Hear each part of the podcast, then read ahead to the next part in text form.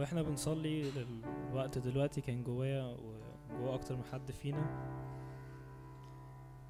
إن مهما كان إيه الحالة اللي أنت جاي منها مهما كان آه، الإحباط أو ال- اليأس اللي أنت ممكن تكون جاي منه ربنا بيجي دلوقتي زي بمسحة اختراقة بمسحة قوة إن إحنا ننتصر على ده. زي كأنك واقف في نفق والدنيا ضلمة حواليك لكن في نور في آخر النفق. ف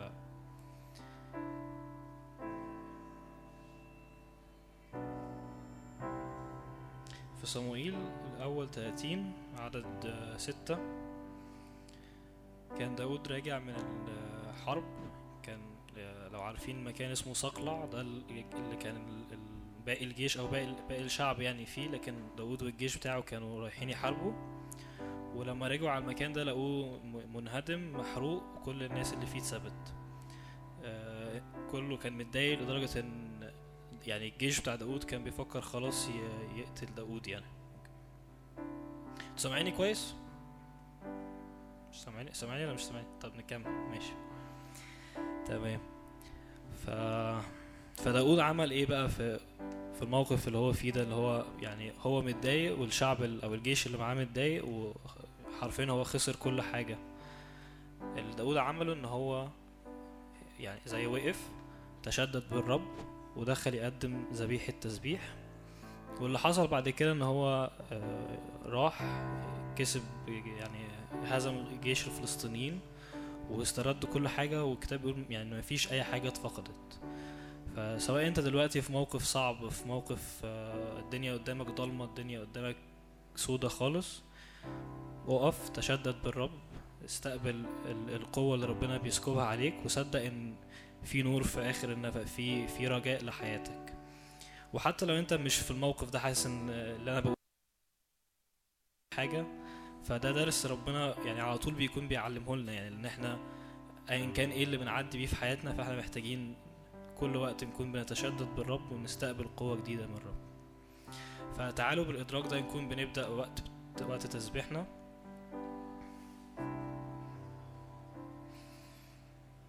يا رب جايين نقدم ذبيحة تسبيح ليك لأنك أنت مستحق. بننسى كل حاجة إحنا جايين منها بننسى كل إحباط بننسى كل تشتيت وبنستقبل بنستقبل قوة من عندك. تعال ارتفع في وسطينا تعال ارتفع في تسبيحنا.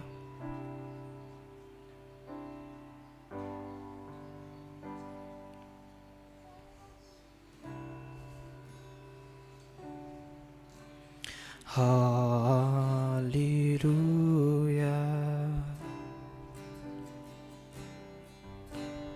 هاليلويا أنت رب الكل. هاليلويا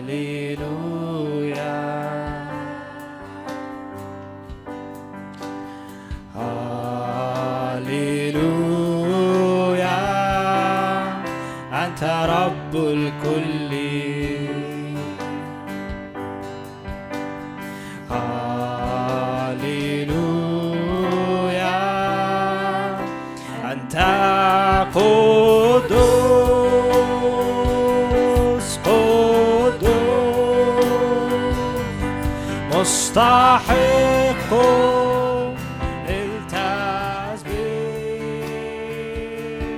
مجدا لاسمك. مجدا للحمل.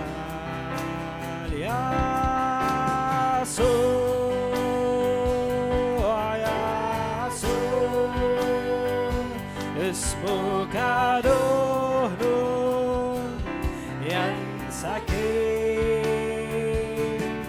مجدا لاسمك مجدا لاسمك يا يسوع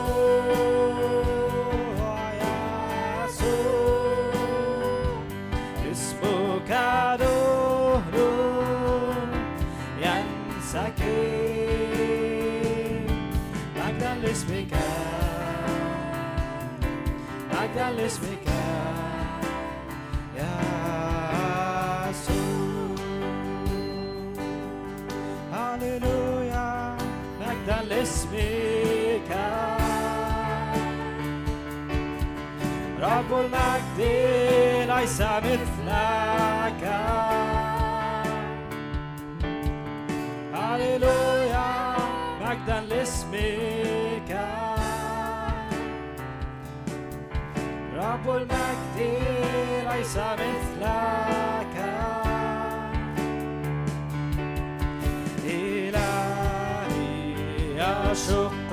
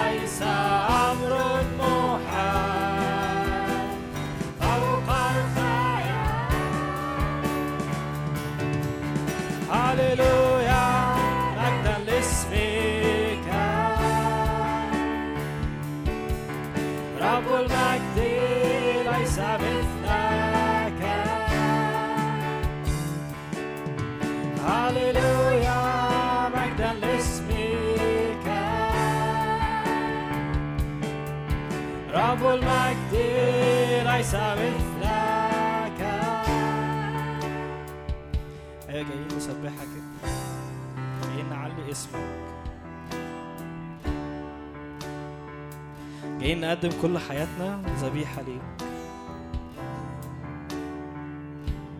شجعك في الوقت الجاي ما تستناش ترنيمة معينة ما تستناش ندخل في أجواء معينة لكن طلع ذبيحتك طلع الغالي عندك قدم حياتك.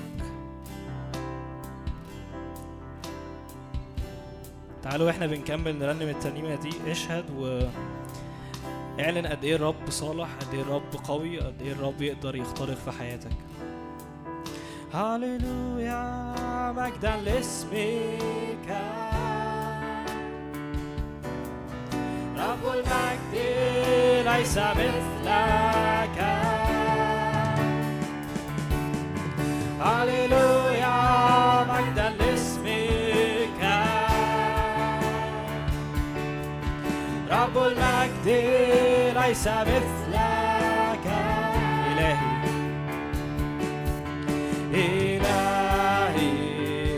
يشق البحار وينقل كل الجبال كل الجبال بروحي. نبصر الآيات فليس أمر محال فوق الخيال. يشق البحار وينقل كل الجبال كل الجبال بروحي. أبصر الآيات فليس أمر محال. فوق الخيال هللويا مجدا لاسمك رب المجد ليس مثلك هللويا مجدا لاسمك رب المجد ليس مثلك معتزا دوما في الكرامة. فأنت رب الأرباب رب المهاب بقوة نصنع العجائب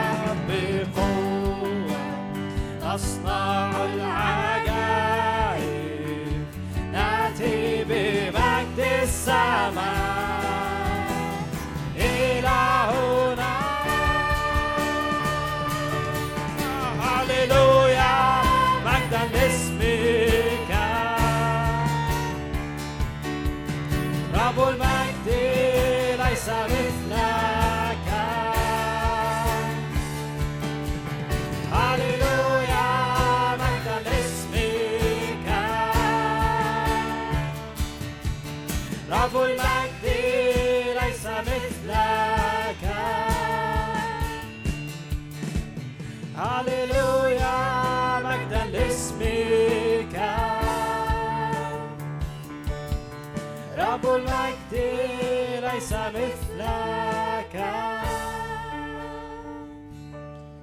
كعريس يعلن في وسطنا كملك يخرج أمامنا كعريس يعلن في وسطنا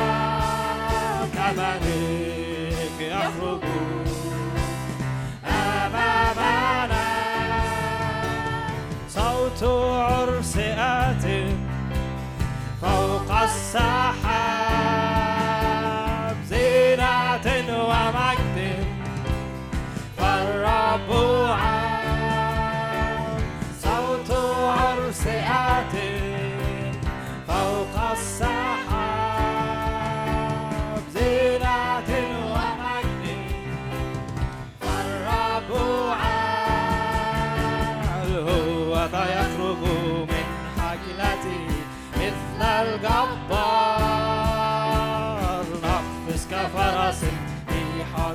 الدين ألبس هو سيخرج من حجرته مثل الجبار. نفس كفرس في حاضرته نلبس المجد صوت الرب أرعد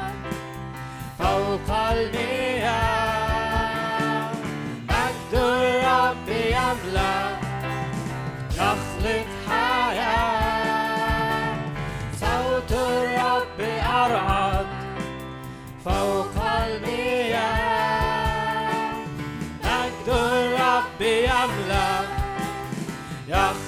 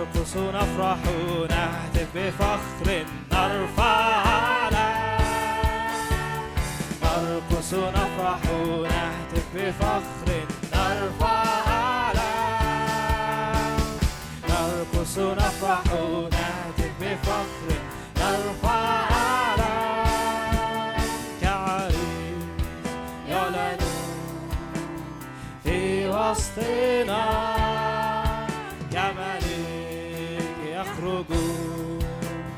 أمامنا كعريس يعلن. في وسطنا كملك يخرج. أمامنا إلهنا موهوب عاد la.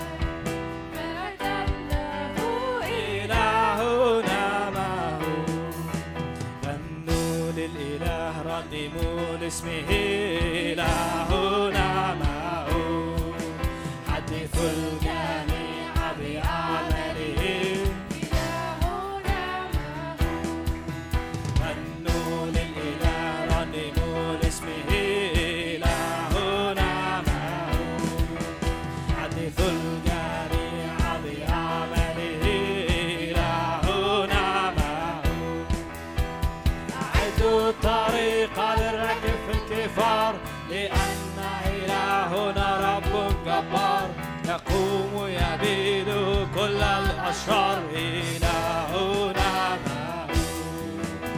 أعدوا الطريق للركب في الكفار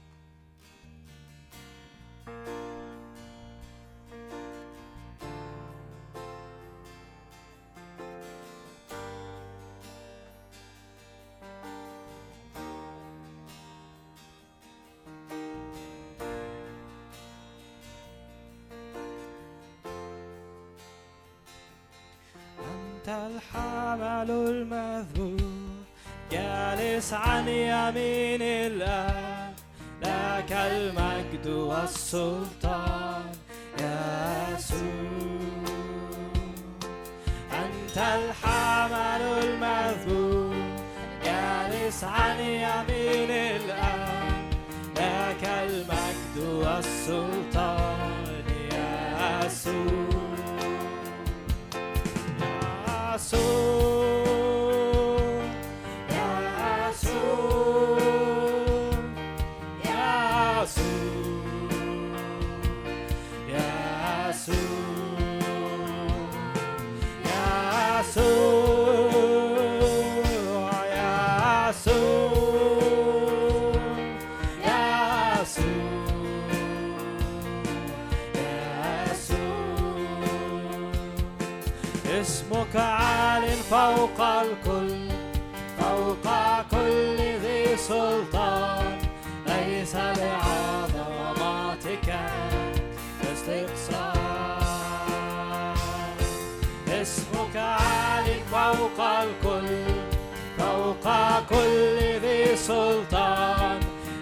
sale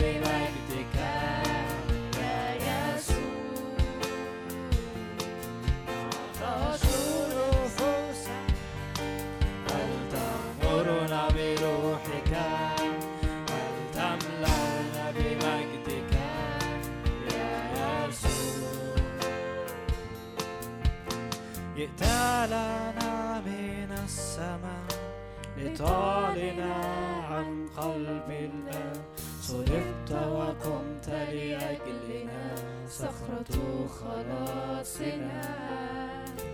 والآن أنت بيننا تسكن في وسطنا. نرتوي بحضورك ومياه روحك. تعطش نفوسنا فلتغمرنا بروحك. ولتملأنا بمجدك.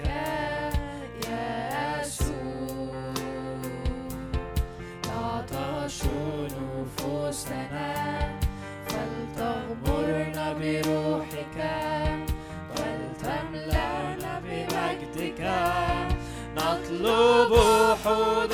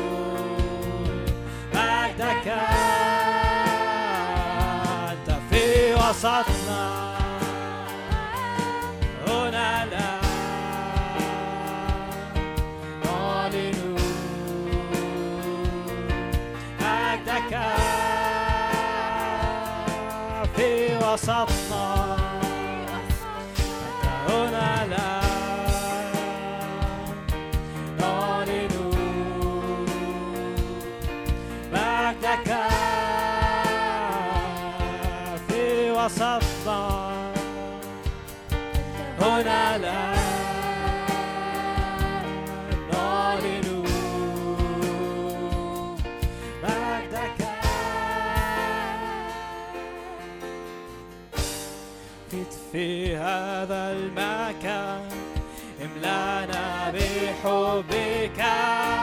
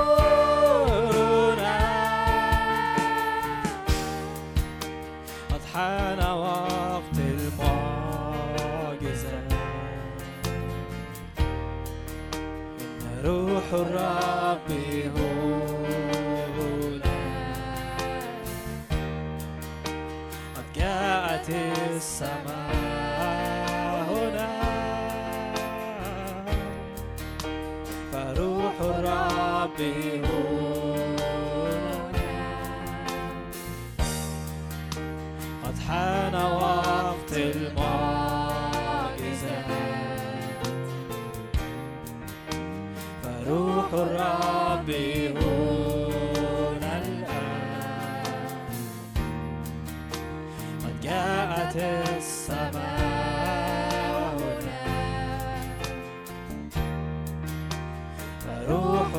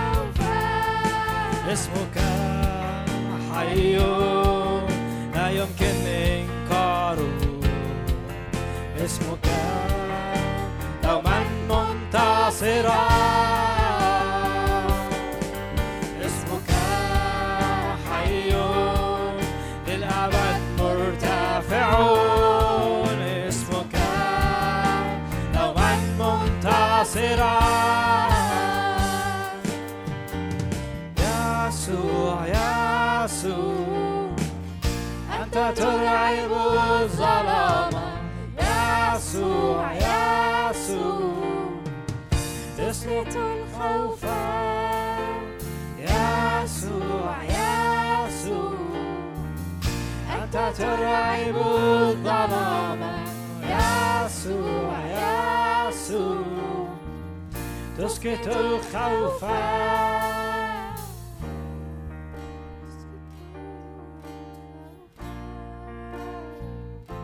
يا بنعلن في اسم يسوع إن كل خوف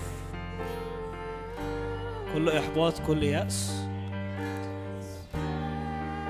كل ضلمة في حياتك تسكت في إعلان اسم يسوع. لأن اسم يسوع قوة أقوى من كل قوة.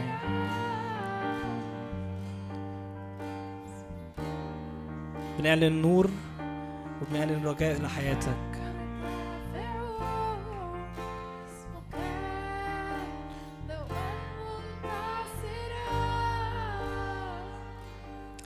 قد غلب يسوع في حياتك.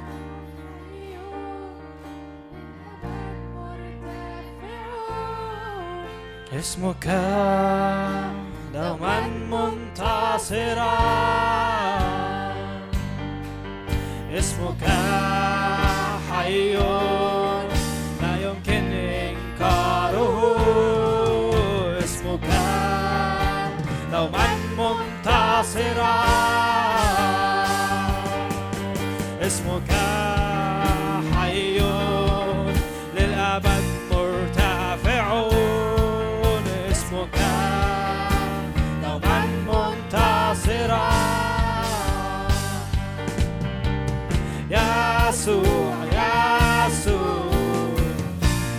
ترعب الظلام يسوع يسوع تسكت الخوف.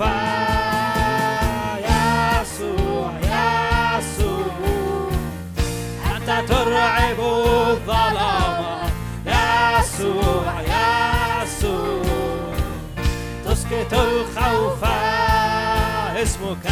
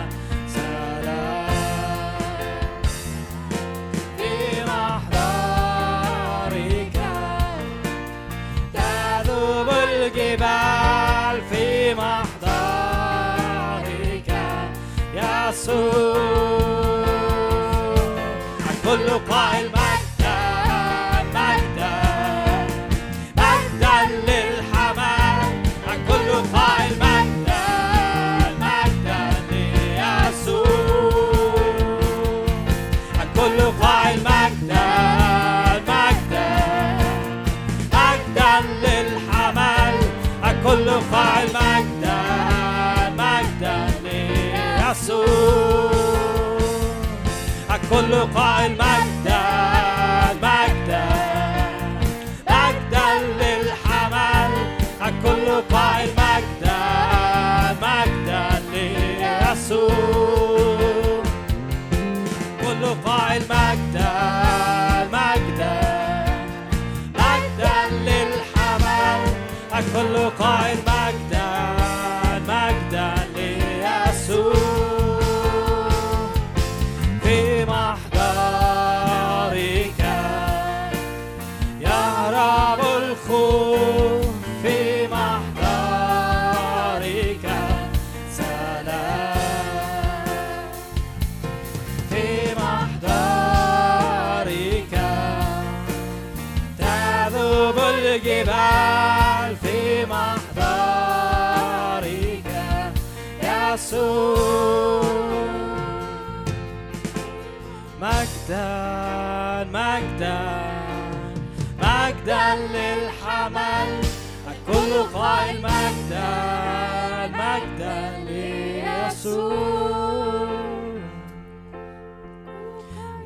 مجدا مجدا مجدا للحمل الكل قائل مجدا مجدا ليسوع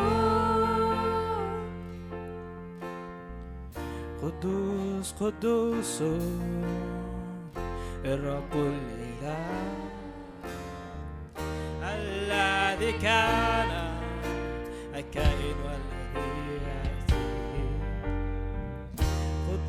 قدوس قدوس الرب الإله الذي كان الكائن والذي يأتي من مجد لمجد تأخذني من مجد لمجد دوما تقودني الكل قائل مجدا مجدا مجدا للحمل. الكل قائل مجدا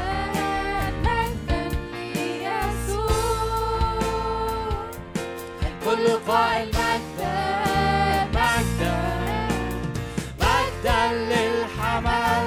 الكل قائل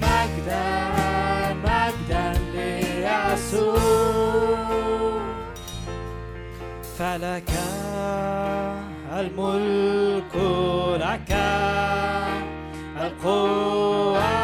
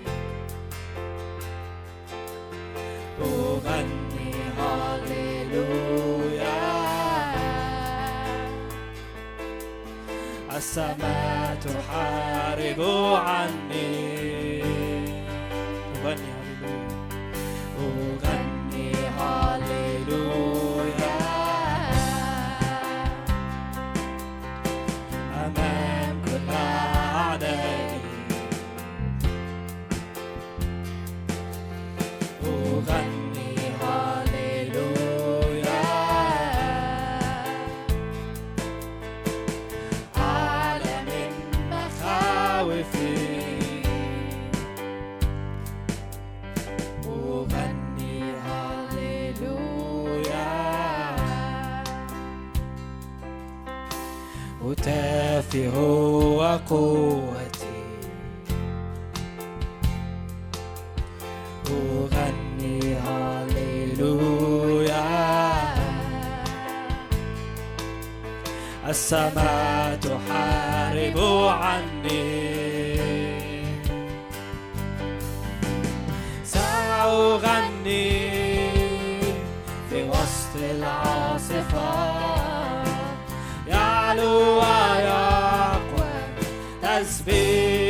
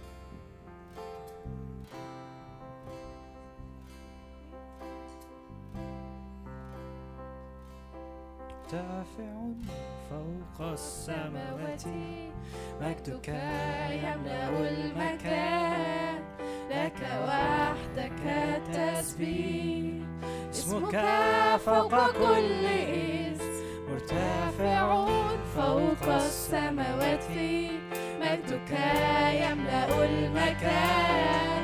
لك وحدك التسبيح اسمك فوق كل اسم مرتفع فوق السماوات مجدك يملأ المكان.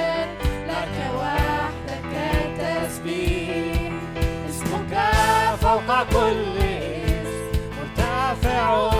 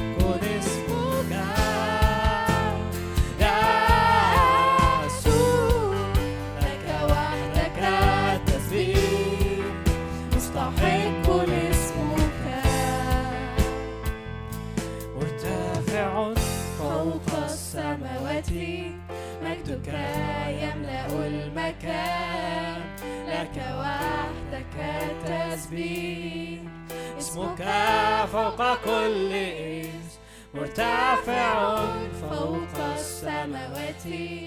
مجدك يملأ المكان لك وحدك التسبيح. اسمك فوق كل اسم مرتفع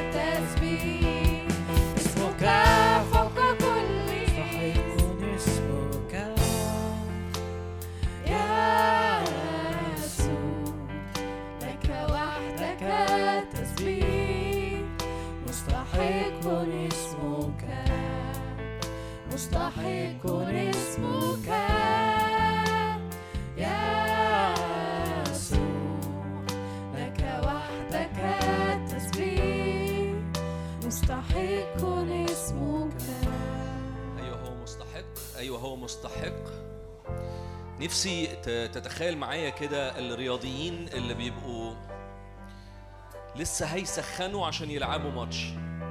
فهو كده كده بيبقى عارف إنه هيسخن. على الرغم من كده بينفض جسمه وبينفض إيديه ورجليه علشان يستعد للتسخين.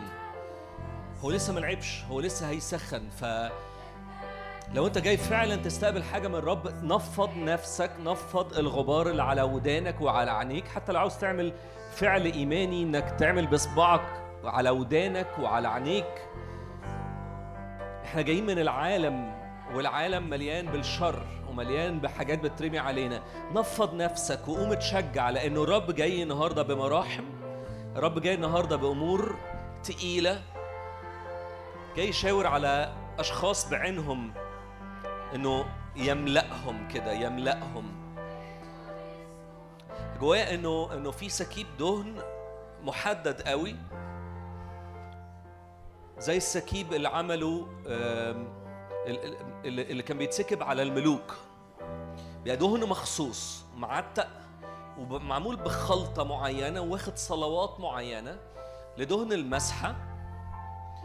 وأحب أقول لك إنه هو هو مفتوح الإناء ده مفتوح النهارده. وجاي كأنه زي شايف الرب ماسك الإناء ده القارورة دي وعمال يعدي على على واحد واحد ويحط نقطة نقطة نقطة و و و ومنتظر إنه في حد يستوقفه ويقول له لا لا تاني. فهيبقى في المعتاد اللي الرب عاوز يعمله لينا كلنا إنه هيسكب نقطة من المسحة المقدسة القوية العظيمة جدا. لكن في ناس هتقرر تستوقف الرب وتقول له لا مش كفاية هات تاني. فيروح ساكب تاني فيروح قال له لا تاني. وكل ما هتقول له تاني هيسكب تاني. فأنا نفسي أشجعك وأشجعك إنه إنه ده وقت ده اللي إحنا فيه دلوقتي. ده وقت أنا شايف الرب بيعدي.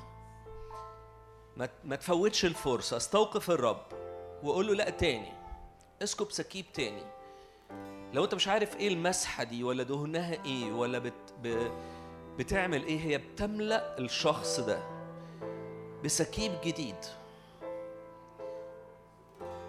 زمان لما لما صموئيل اتك- اتكلم مع شاول ومسحه الكتاب بيقول كده إنه تحول لما لف وشه بس عن صموئيل تحول إلى وجه رجل آخر.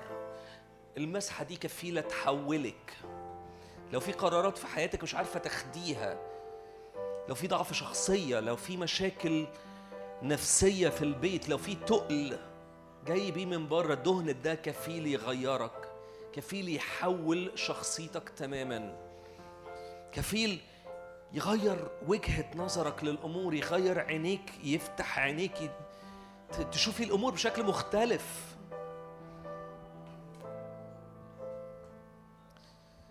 أرجوك أرجوكي اقبلي الدهنة دي وامسكي فيها أكتر.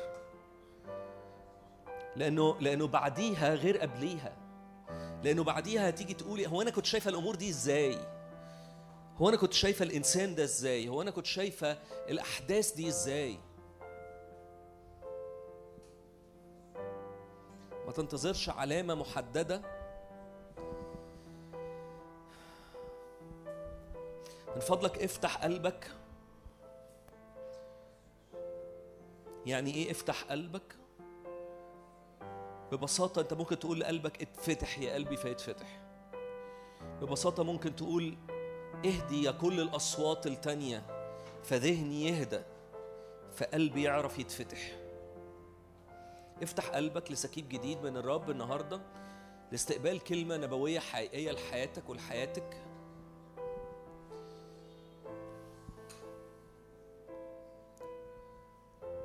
استقبل معايا أنا هصلي معاكم. صلوات محددة أرجوك استقبلها أرجوك استقبليها يا رب أنا بصلي في اسم يسوع المسيح. كل غبار جاي من بره من العالم ينفض الآن من على الذهن من على الفكر من على المشاعر من على كتافنا. كل تقل على الكتاف. من أحداث من امتحانات من خناقات في البيت من إحباطات. من أمور وعود مستنيين تتحقق ومش بتتحقق. وكأنه في عناد. يا رب تعالى على كل روح إحباط في اسم الرب يسوع المسيح وبدده الآن من القاع. ما يكونش ليه مكان في اسم يسوع. كل تقل كل نعس كل كسل في اسم الرب يسوع المسيح يطرد تماما من القاعة ملوش مكان في وسطينا لأن حضور الرب هو يملأ المكان. يا رب تعالى املأ حدود المكان كلها بحضورك في اسم يسوع. كل ألم في مفصل الكتف يخف الآن بسبب حضور روح الرب في اسم يسوع. كل وجع في الركبة اليمين في اسم يسوع يتفك الآن في اسم يسوع يتفك الآن في اسم يسوع. كل صداع متكرر كل صداع متكرر في اسم يسوع يقف يبطل الآن في اسم يسوع. كل لخبطة في ضربات القلب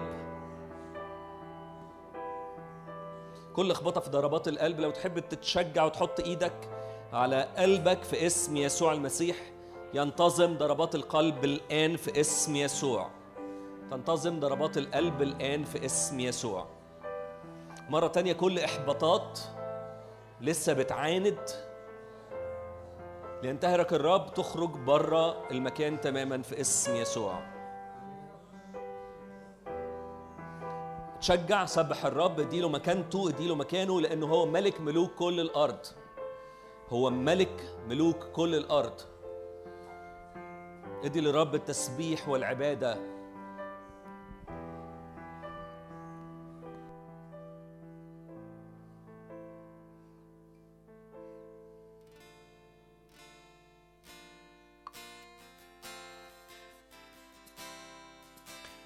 ملكك على عرش قلبنا. خذ ملكك وتكن لك السيادة خذ ملكك على عرش قلبنا. خذ ملكك وتكن لك السيادة star.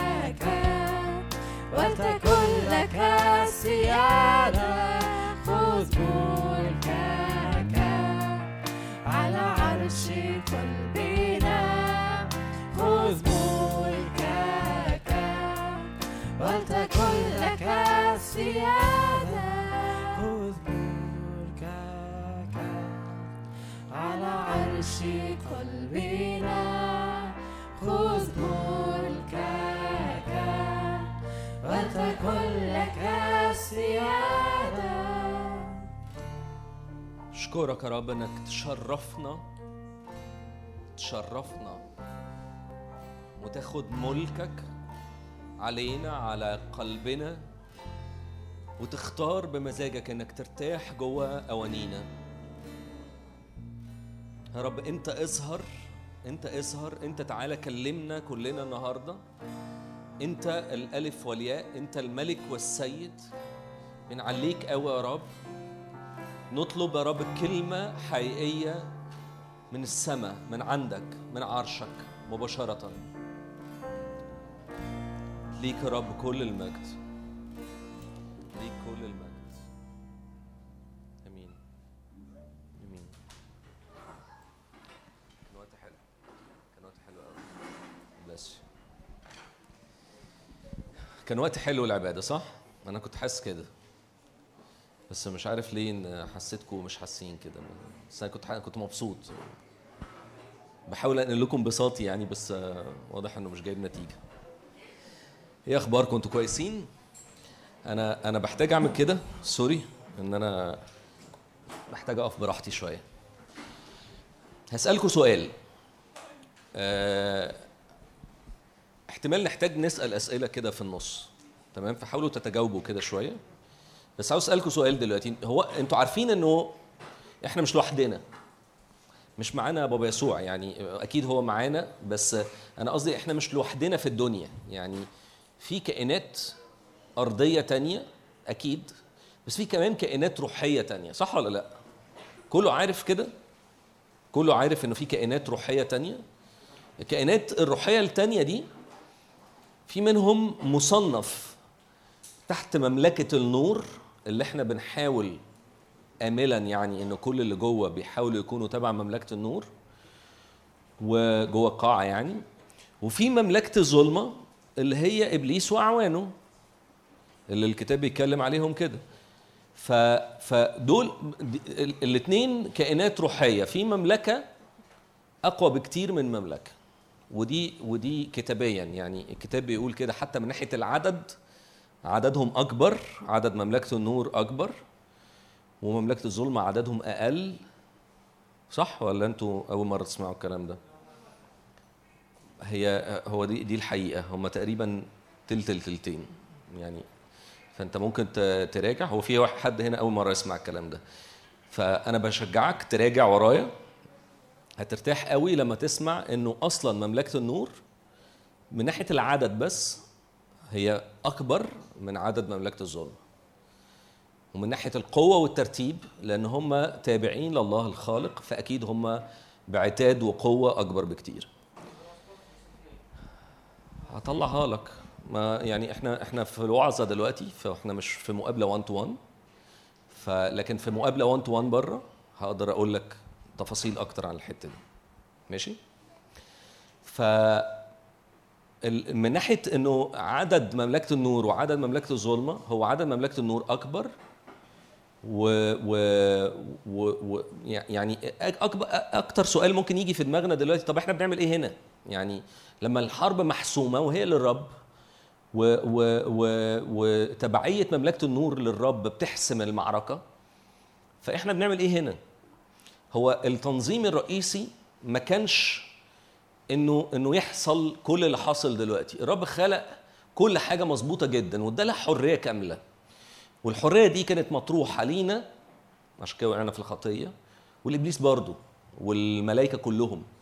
فعشان كده لما إبليس اختار اختيارات مختلفة هو وأعوانه دي كانت اختياراتهم بحريه كاملة. صح ولا لأ؟ ف ال- الحدث اللي إحنا عايشينه دلوقتي هو حدث نتيجة لقرارات كل المخلوقين. إحنا وكل من حولنا روحي أو مادي اللي حاصل دلوقتي هو قراراتنا. نتيجة لقراراتنا اتولد حرب دائمة شغالة 24 ساعة كل يوم من الصبح بالليل حتى وإحنا نايمين في حرب دائمة في السماويات. اسمها الحرب الروحية. اللي أنا عاوز أوضحه النهاردة منظور جديد محتاج ندركه الوقت ده. إنه الحرب الروحية أولاً محتاجين ندرك إن هي شغالة على طول. أنا نايم أو مش نايم مرتاح أو لأ حابب أكون في الحرب دي أو لأ فهي في الآخر هي موجودة وشغالة. اختياراتي هو إنه أختار أكون تبع أنه مملكة لأنه ما فيش مملكة في النص فأنا بختار أكون تبع أنه مملكة. وأنا دلوقتي إزاي بكون بختار وإيه تبعيات اختياري. لكن عاوز أشرح لكم حاجة قبل كده كمان إنه ال- التخبط اللي إحنا دايما بنبقى جوه أفكارنا من ناحية اللي إحنا عايشينه على الأرض اللي بيحصل معانا على الأرض. فأسمع ناس كتيرة قوي يقول لي أصل أنا بتحارب. فسقطت في الامتحان. هو أنا ما ذاكرتش فسقطت في الامتحان. ما مش لازم أكون بتحارب. يعني يعني ما, ينفعش إنه كل حاجة أنسبها للحرب الروحية اللي حاصلة. لأنه الكتاب بيقول كده إنه في حاجة تانية اسمها تجربة. والتجربة هي مش حرب. في بعض التجارب بتوصل لحد عندي تمشي كده وتوصل لحد عندي نتيجة لحرب حصلت في السماويات. لكن أغلبية التجارب رد فعلي هو اللي بيحكم هي إذا كانت تجربة ولا لأ. فنيجي نشوفها من الكتاب. الكتاب بيتكلم في في كورنثوس الأولى 10 13 بيتكلم على الحرب الروحية ال- بيتكلم سوري على التجربه إنه لا يجعلنا نجرب فوق العادة. إن تجر... اولا التجربة بيقول كده. في 10 كورنثوس الأولى 10 13 لم تصيبكم تصبكم تجربة إلا بشرية. ولكن الله أمين. فاولا هي بشرية.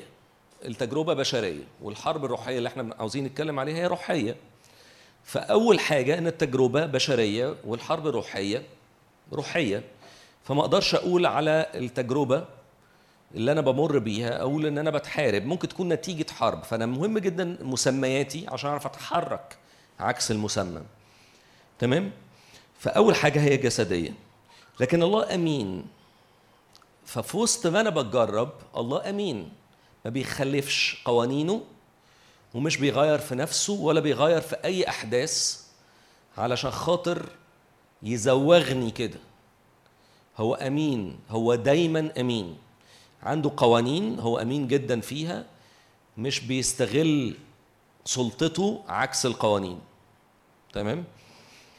لكن ولكن الله أمين الذي لا يدعكم تجربون فوق ما تستطيعون. فالتجربة البشرية دي هي مش فوق استطاعتي بل سيجعل مع التجربة أيضا المنفذ.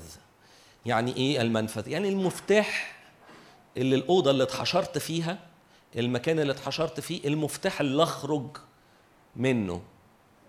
من عند مين؟ منه هو؟ من عند الرب. فتبعيتي للرب بتساعدني جوه التجربة إن أفتح الباب اللي أنا اتزنقت فيه وأخرج. وأنا بره التج... وأنا بره ال- ال- الحالة اللي فيها علاقة حية بيني وبين الله في ناس كتير قوي ما بتخرجش وبتفضل عايشة حالة التجربة طول عمرها. تمام؟ بل سيجعل من التجربة أيضا المنفذ لتستطيعون أن تحتملوا. لذلك يا احبائي اهربوا من عبادة الأوثان. إيه علاقة الآية دي باللي قبليها؟ إنه عبادة الأوثان هي كلمة تقيله مجعلصه لكن كل ما هو في عملية process يعني في process أنا بعملها باكل بشهوة كتير. الشهوة دي عبادة عبادة للأكل. فده مثال طبعا.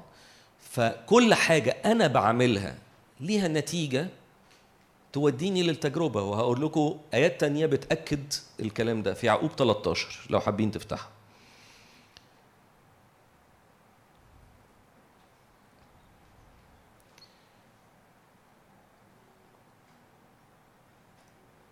يعقوب سوري يعقوب 1 13 في يعقوب 1 13 لا يقل أحد إذا جرب إني أجرب من قبل الله لأن الله غير مجرب بالشرور.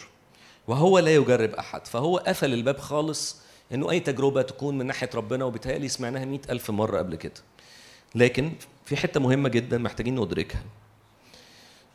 ولكن كل واحد يجرب إذا انجذب وانخدع من شهوته فالتجربة أصلا نتيجة لرد فعلي على الأرض.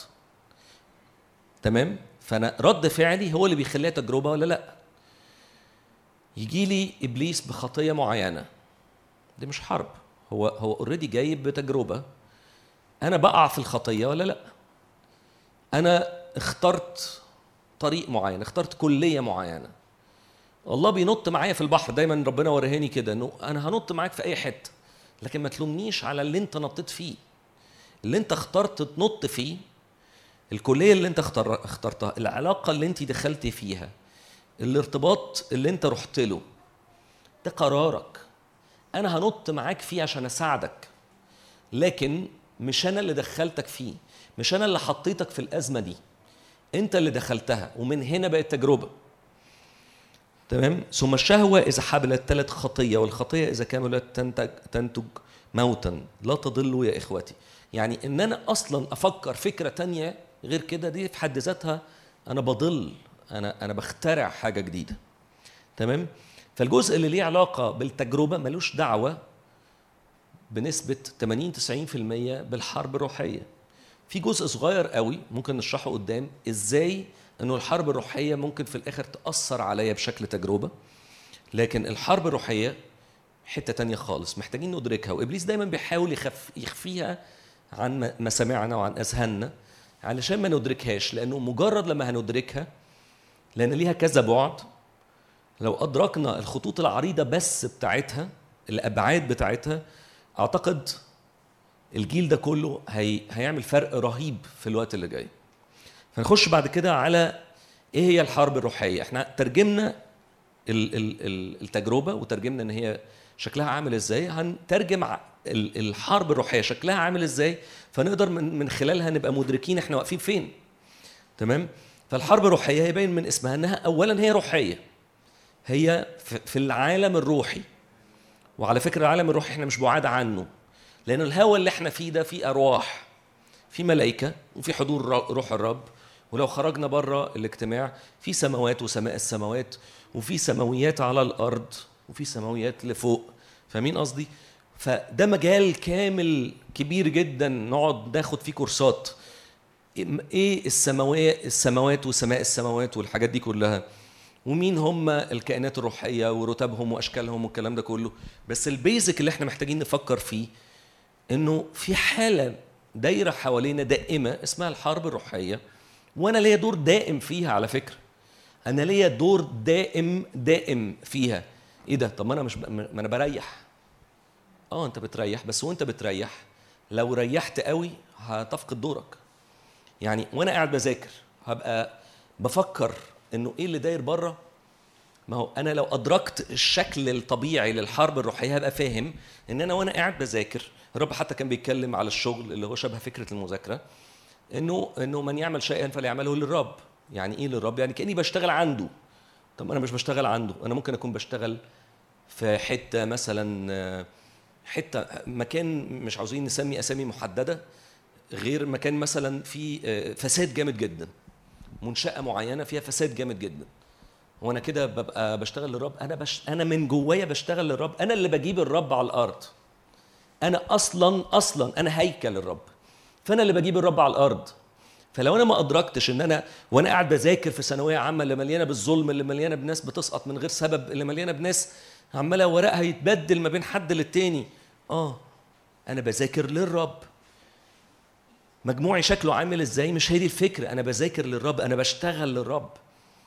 أنا وأنا نايم نايم وحاطط راسي على المخدة وعارف إن روحي صاحي لأن روح نشيط. أنا عارف إن روحي ولما بنام بالإدراك ده روحي فعلا بيبقى شغال. وياما ناس بتحكي إن هم بيحلموا أحلام عن حاجات عمرهم ما شافوها قبل كده. ده ليه؟ لأن روحه نشيط. وإدراكه خلى روحه وهو نشيط يشتغل بجد وهو نايم ويصحى فاكر إيه اللي حصل. فاهمين قصدي؟ فده معناه إنه طول الوقت الدنيا شغالة. وأنا شغال جوه الدنيا طول الوقت حتى وأنا نايم. فلو أنا مش مركز إنه إنه في حياة تانية شغالة أنا هتفرم في النص. لأنه وعلى فكرة هو مفيش نص. دي المشكلة اللي هنحكي عليها. إنه مفيش نص. هو مفيش حتة في النص. فالحرب الروحية بتبتدي منين؟ بتبتدي زمنيا منذ بدء الخليقة.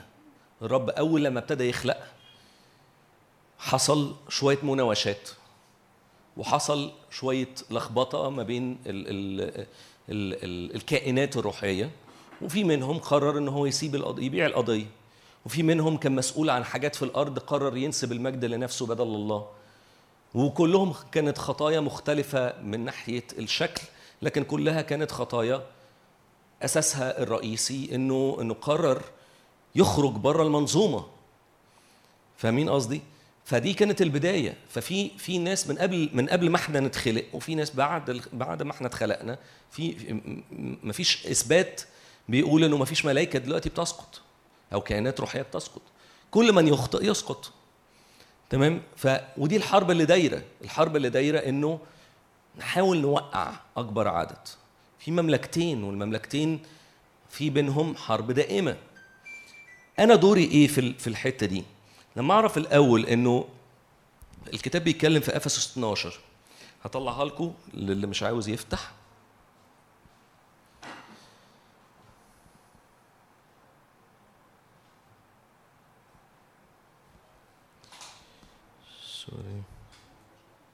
افسس 6 سوري. افسس 6 12 فإن مصارعتنا ليست مع لحم ودم بل مع رؤساء مع سلاطين. وده ترتيب على فكرة. ده ترتيب. مع رؤساء مع سلاطين مع ولاة العالم. وراح يعني يعني كتب الرؤساء والسلاطين وولاة العالم على ظلمة هذا الدهر. ده كده جزء. وبعدين مع أجناد الشر الروحية في السماويات. طب وليه ما حطش أجناد الشر الروحية في السماويات؟ هو ترتيب رؤساء وبعد كده سلاطين وولاة العالم. الرتب الكبيرة دي عاملين مجزرة على ظلمة هذا الدهر. إنه الدهر ده يظلم. يعني إيه؟ يعني يبقى تبع مملكة الظلمة. وفي أجناد الشر الروحية اللي هم الأجناد الجنود العساكر.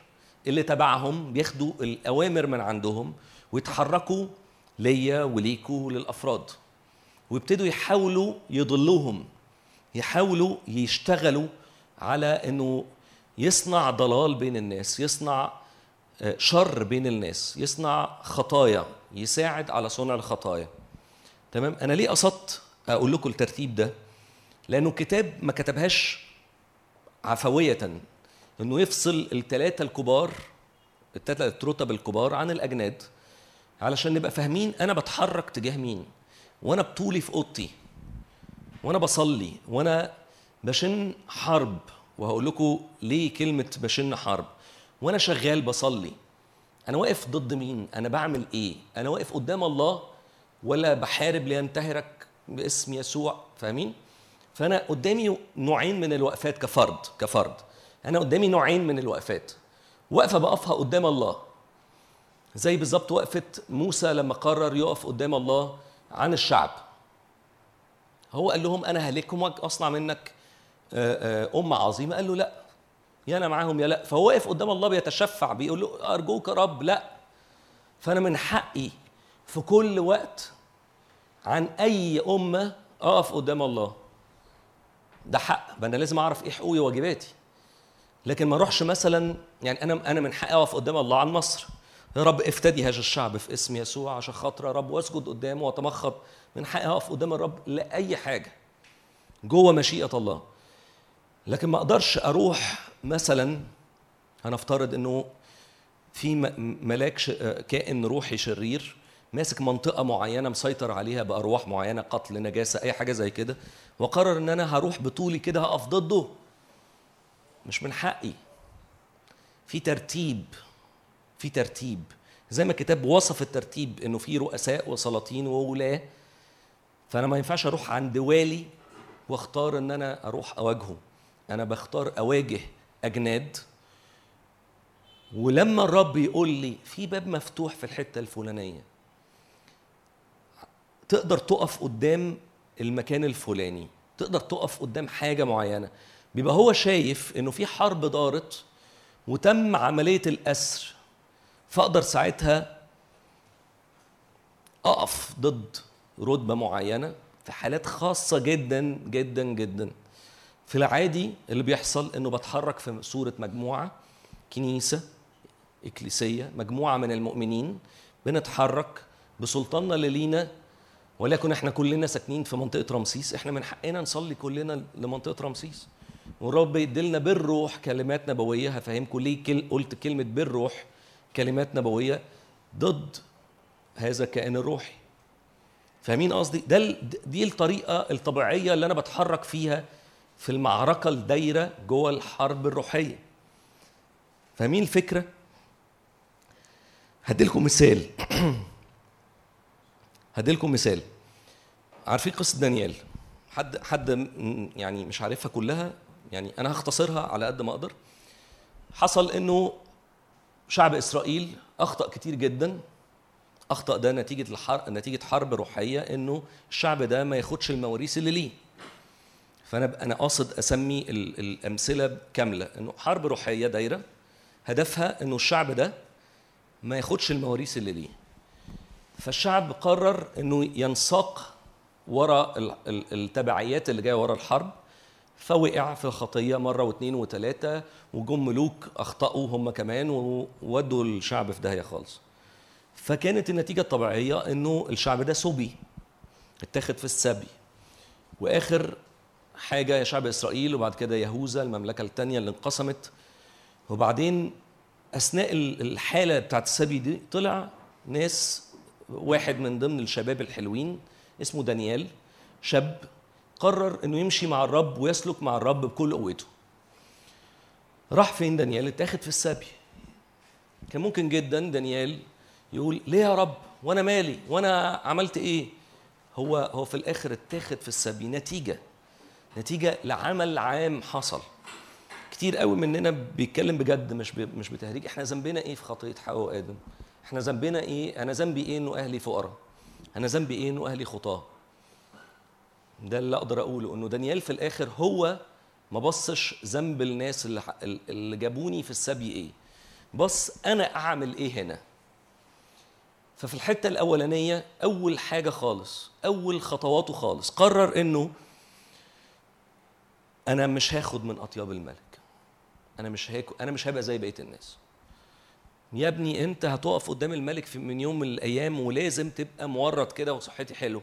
قال له طب بص أنا أنا اللي عندي القائد بتاعهم أنا اللي عندي هقوله لك. إحنا نجرب مجموعة أيام.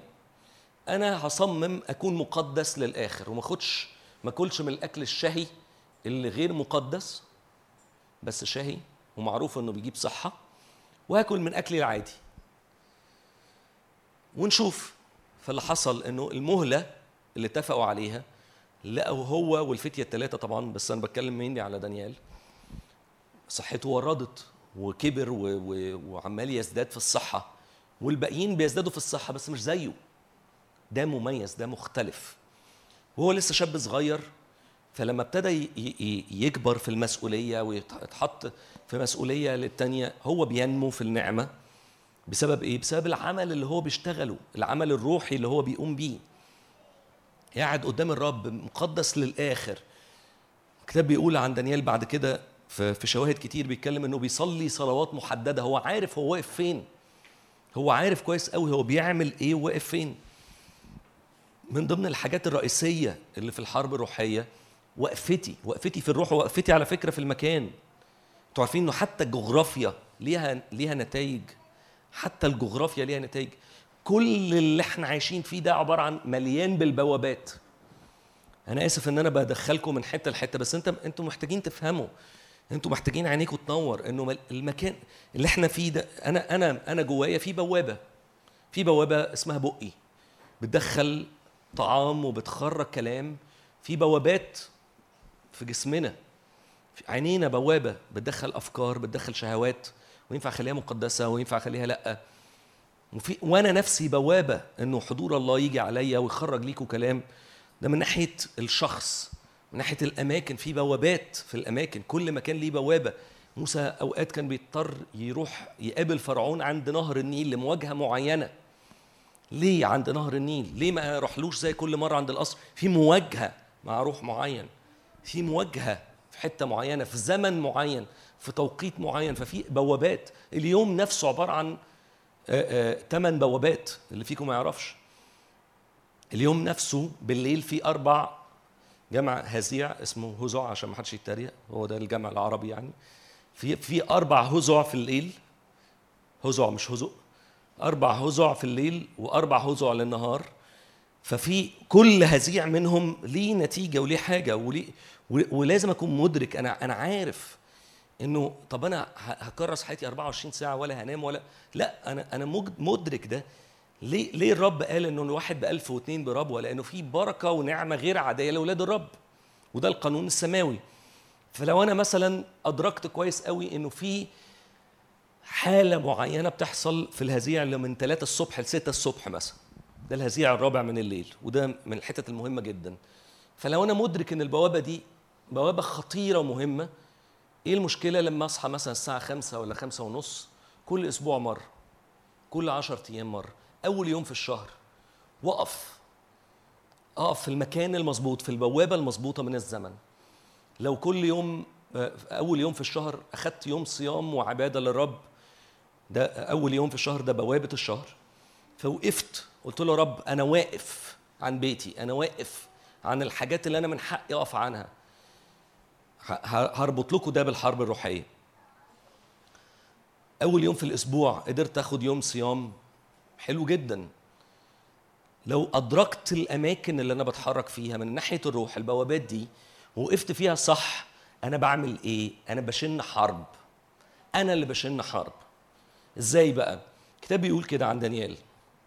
دانيال في وقت بعد ما كبر إنه آه أنا ما أعرفش أنتوا عارفين ده ولا لأ بس في في وقت هو شاف كذا مرة ملائكه مش ملائكه عاديين يعني آه ملائكة يعني هو نفسه بيقول وقعت على الأرض مسبخا.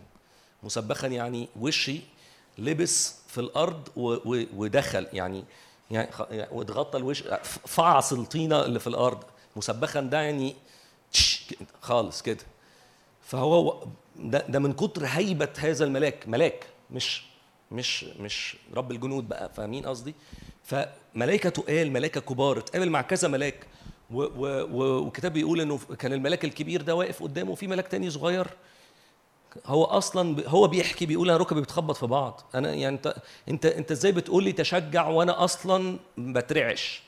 فجه الملاك التاني لمسوه شدده فقال له طب كويس قوي أنا اتشددت. ملاك اداله قوة اداله شدة خلاه يتشدد ملاك تاني أصغر مش برتبة هذا الملاك الكبير. لكن خلينا نرجع للحاجة الأساسية.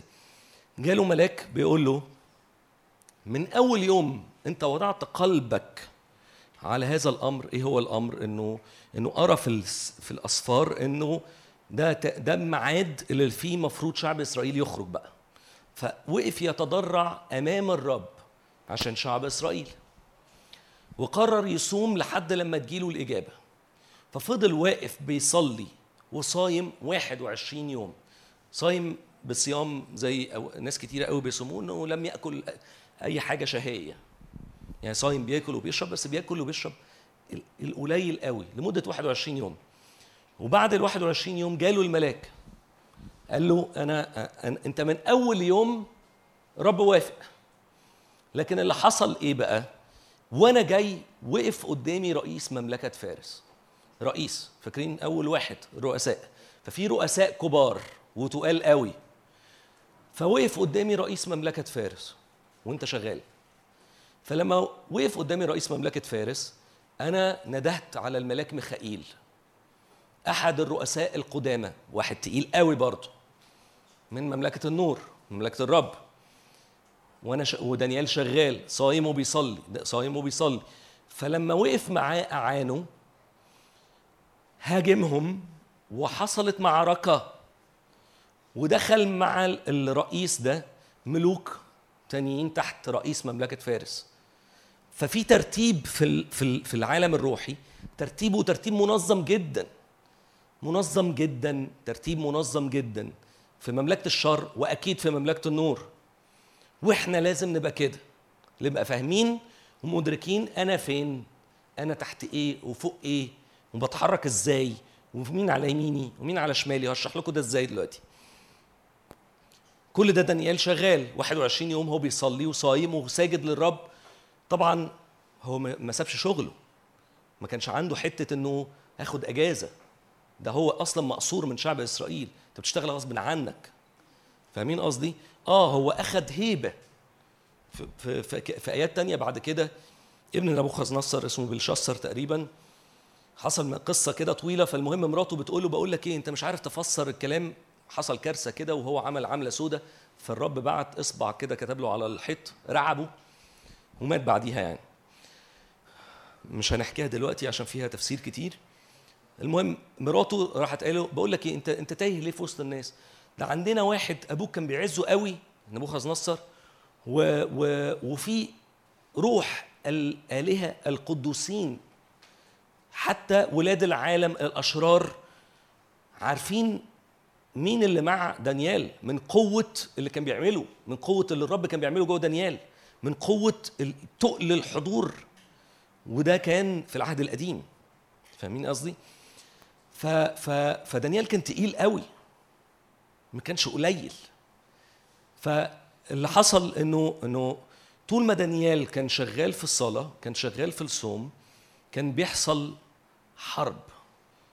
لو كان واقف في النص كان إيه اللي هيحصل؟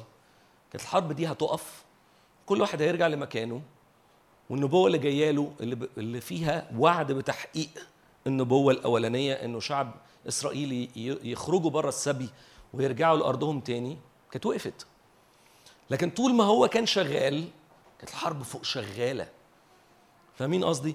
لدرجة إنه الملك ميخائيل نفسه راح واتحرك ووقف قدام ملائكة أقوياء وأشداء فاهمين قصدي؟ والحرب على فكرة مختصرة جدا في الكتاب المقدس. فيها أحداث كتيرة قوي كانت ممكن تتحكي. فاهمين قصدي؟ لأنه حتى الكتاب نفسه بيقول إنه في في في حاجات الملائكة حكوها لدانيال وقالوا له اختم عليها لأنه ده مش وقتها خالص. ففي حاجات كتيرة قوي على فكرة ده حصل برضو باي ذا مع يوحنا في سفر الرؤيا إنه في حاجات كتيرة قوي اتقالت له. وأنا اعتقادي إن هو مش مجرد اتقالت له هو بقى واخد قوي على الدخول في العالم الروحي والخروج منه فبقى قادر يكشف حاجات إحنا إحنا مش مش منقادين قوي كده. بالعكس بالعكس إحنا محتاجين ندرك إحنا مين. ولا نعلى قوي ولا نقل قوي. تمام؟ اللي أنا عاوز أقوله من قصة دانيال إنه طول ما دانيال كان ساجد وبيصلي طول ما الحرب كانت شغالة في السماويات رهيبة. لحد لما شعب إسرائيل اللي راح للسبي يعني إيه راح للسبي؟ عشان برضو توصل توصل لكم الفكرة. حرب شغالة الأول قبل دانيال حرب شغالة رهيبة على شعب إسرائيل إنه يفقد هويته تماما. الحرب دي كانت ليها نتائج على الأرض. النتائج دي إن شعب إسرائيل يسبى عند ناس تانية وثنيين في بابل في بابل اللي إحنا دايما بنرمز لها دلوقتي بمملكة الشر العظيمة. فده معناه إيه؟ إنه الشعب ده هذا اللحم والدم اتأثر واتاخد في حتة ما ينفعش يخرج منها. فاهمين قصدي؟ ما ينفعش. بابل دي تبع مملكة الظلمة تبع إبليس وأعوانه. فمش هينفع يخرجوا بسهولة.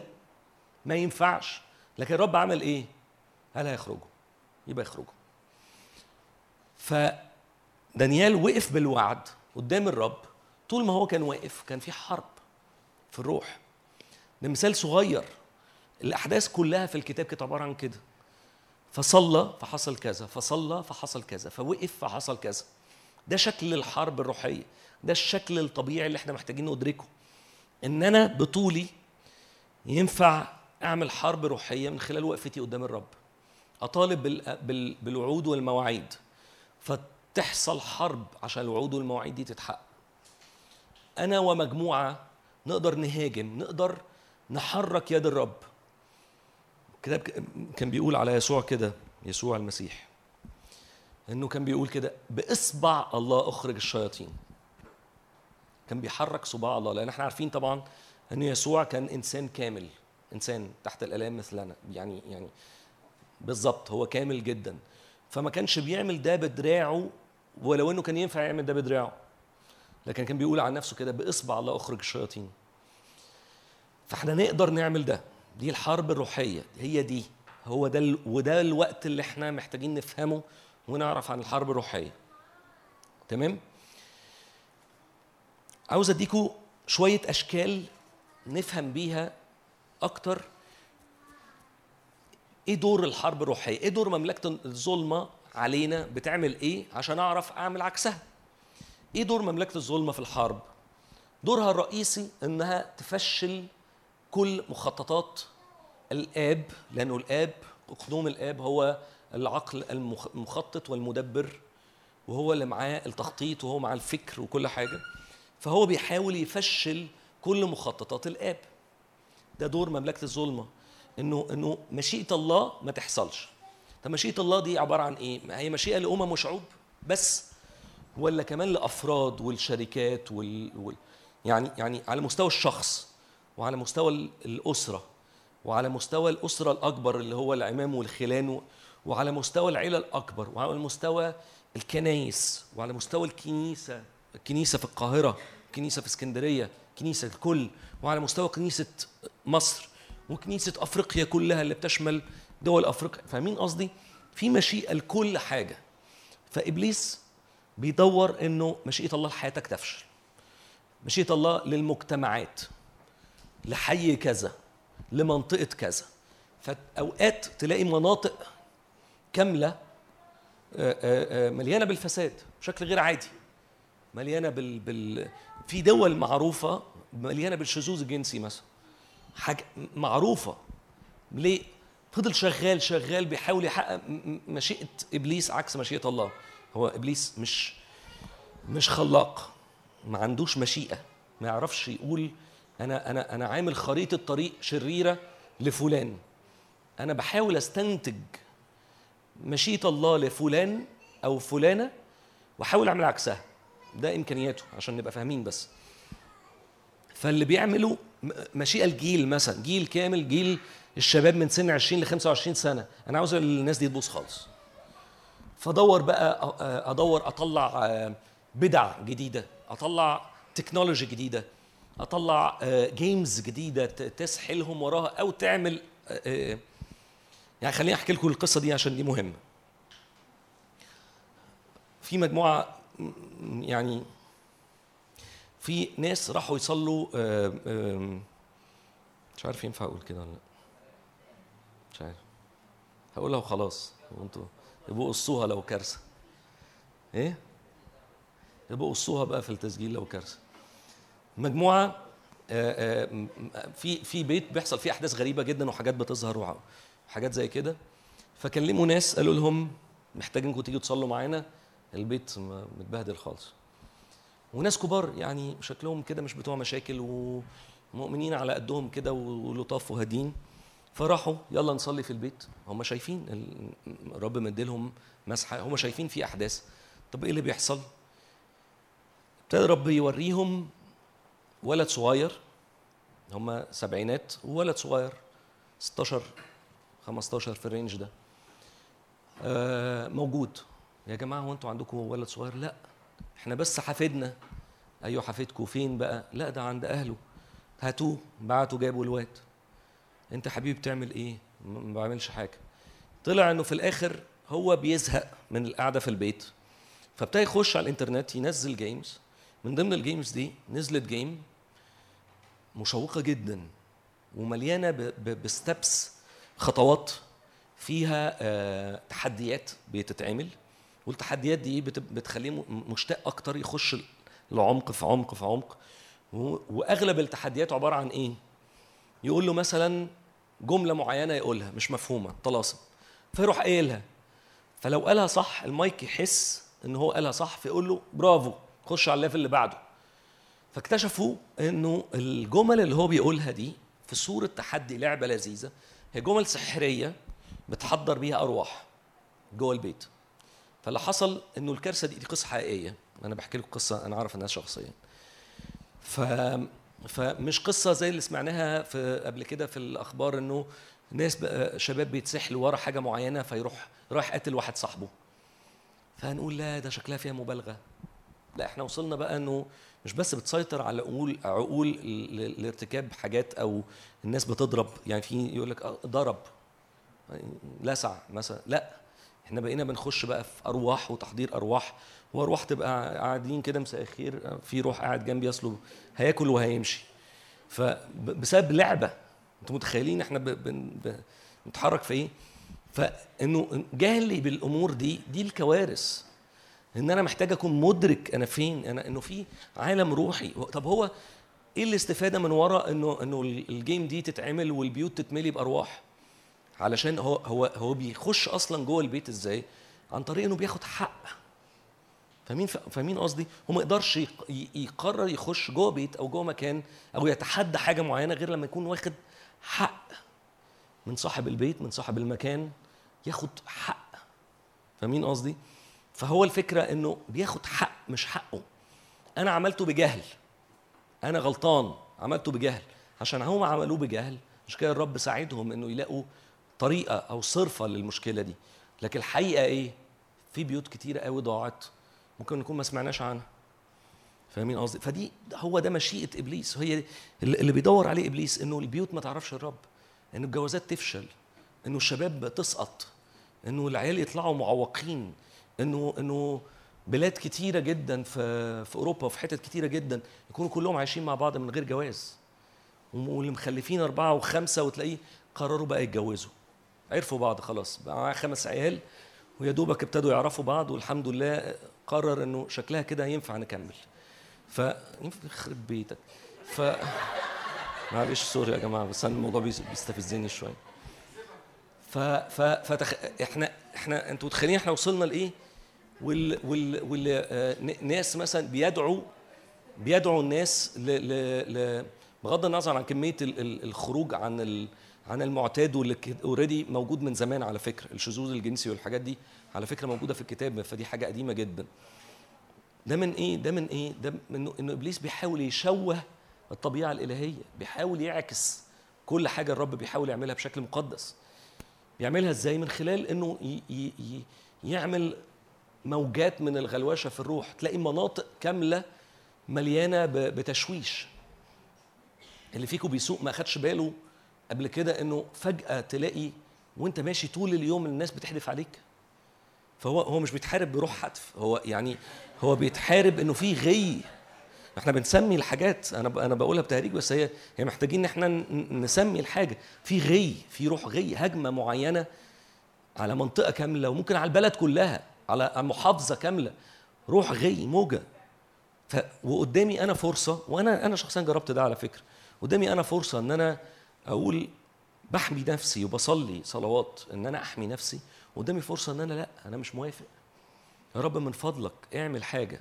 وممكن لما الموضوع ده يطول إنه آه، آه، نقعد مجموعات ونوقف ده. أنا فاكر كويس قوي من فترة طويلة قوي يعني بتاع 15 سنة كده آه، كان في كوبري معروف على طريق الأوتوستراد. أغلب الناس مسمينه كوبري الموت. من كتر ما ما بيعديش يوم غير لما يعدي من عليه 15 20 حادثة. وده طبيعي. أنا شخصيا عملت عليه حادثة كبيرة. و... و... فعشان كده مركز لأن أنا أنا فاكر كويس قوي أنا عملت حادثة وقبليه قبليها بيوم كان في واحد صاحبي وبعديها بيومين على طول في واحد صاحبي تاني وكلها حاجات غريبة غريبة. مطب هوا اللي هو صاحبي اللي كان في الدور بعدها بيومين ده مطب هوا كاوتشه طارت. طب طارت إزاي يا جماعة؟ ما- مش مربوط طارت من الجنط. فاهمين؟ فحاجة غريبة جدا وهو بي- بيحكي بمنتهى البساطة أنا طلعت المطب الهوا كده نزلت لقيت الكاوتشه بتجري الناحية الثانية فأنا جريت هي جريت كده وأنا جريت كده. فاهمين؟ ف... طبعا ات- اتشلفط يعني. ف... فدي دي إيه؟ دي أرواح. بعديها بسنتين فجأة لقيت إنه ما بقاش في حوادث خالص على الكوبري ده. خالص خالص. وقابلت بعديها بفترة ناس مجموعة وهم بيحكوا بيدردشوا الرب كان بيقودهم في إيه وبيتحركوا إزاي في الصلاة؟ إنه كانوا بي- بيحكوا لي إنه فاكرين يا جماعة من ضمن المرات لما ربنا قادنا إن إحنا نروح نصلي الكوبري معين الناس دي ما يعرفوش الكوبري ده ما بيعدوش من عليه خالص. ربنا شاور لهم كوبري في المنطقة الفلانية في الحتة الفلانية ده مكان جغرافي أهو.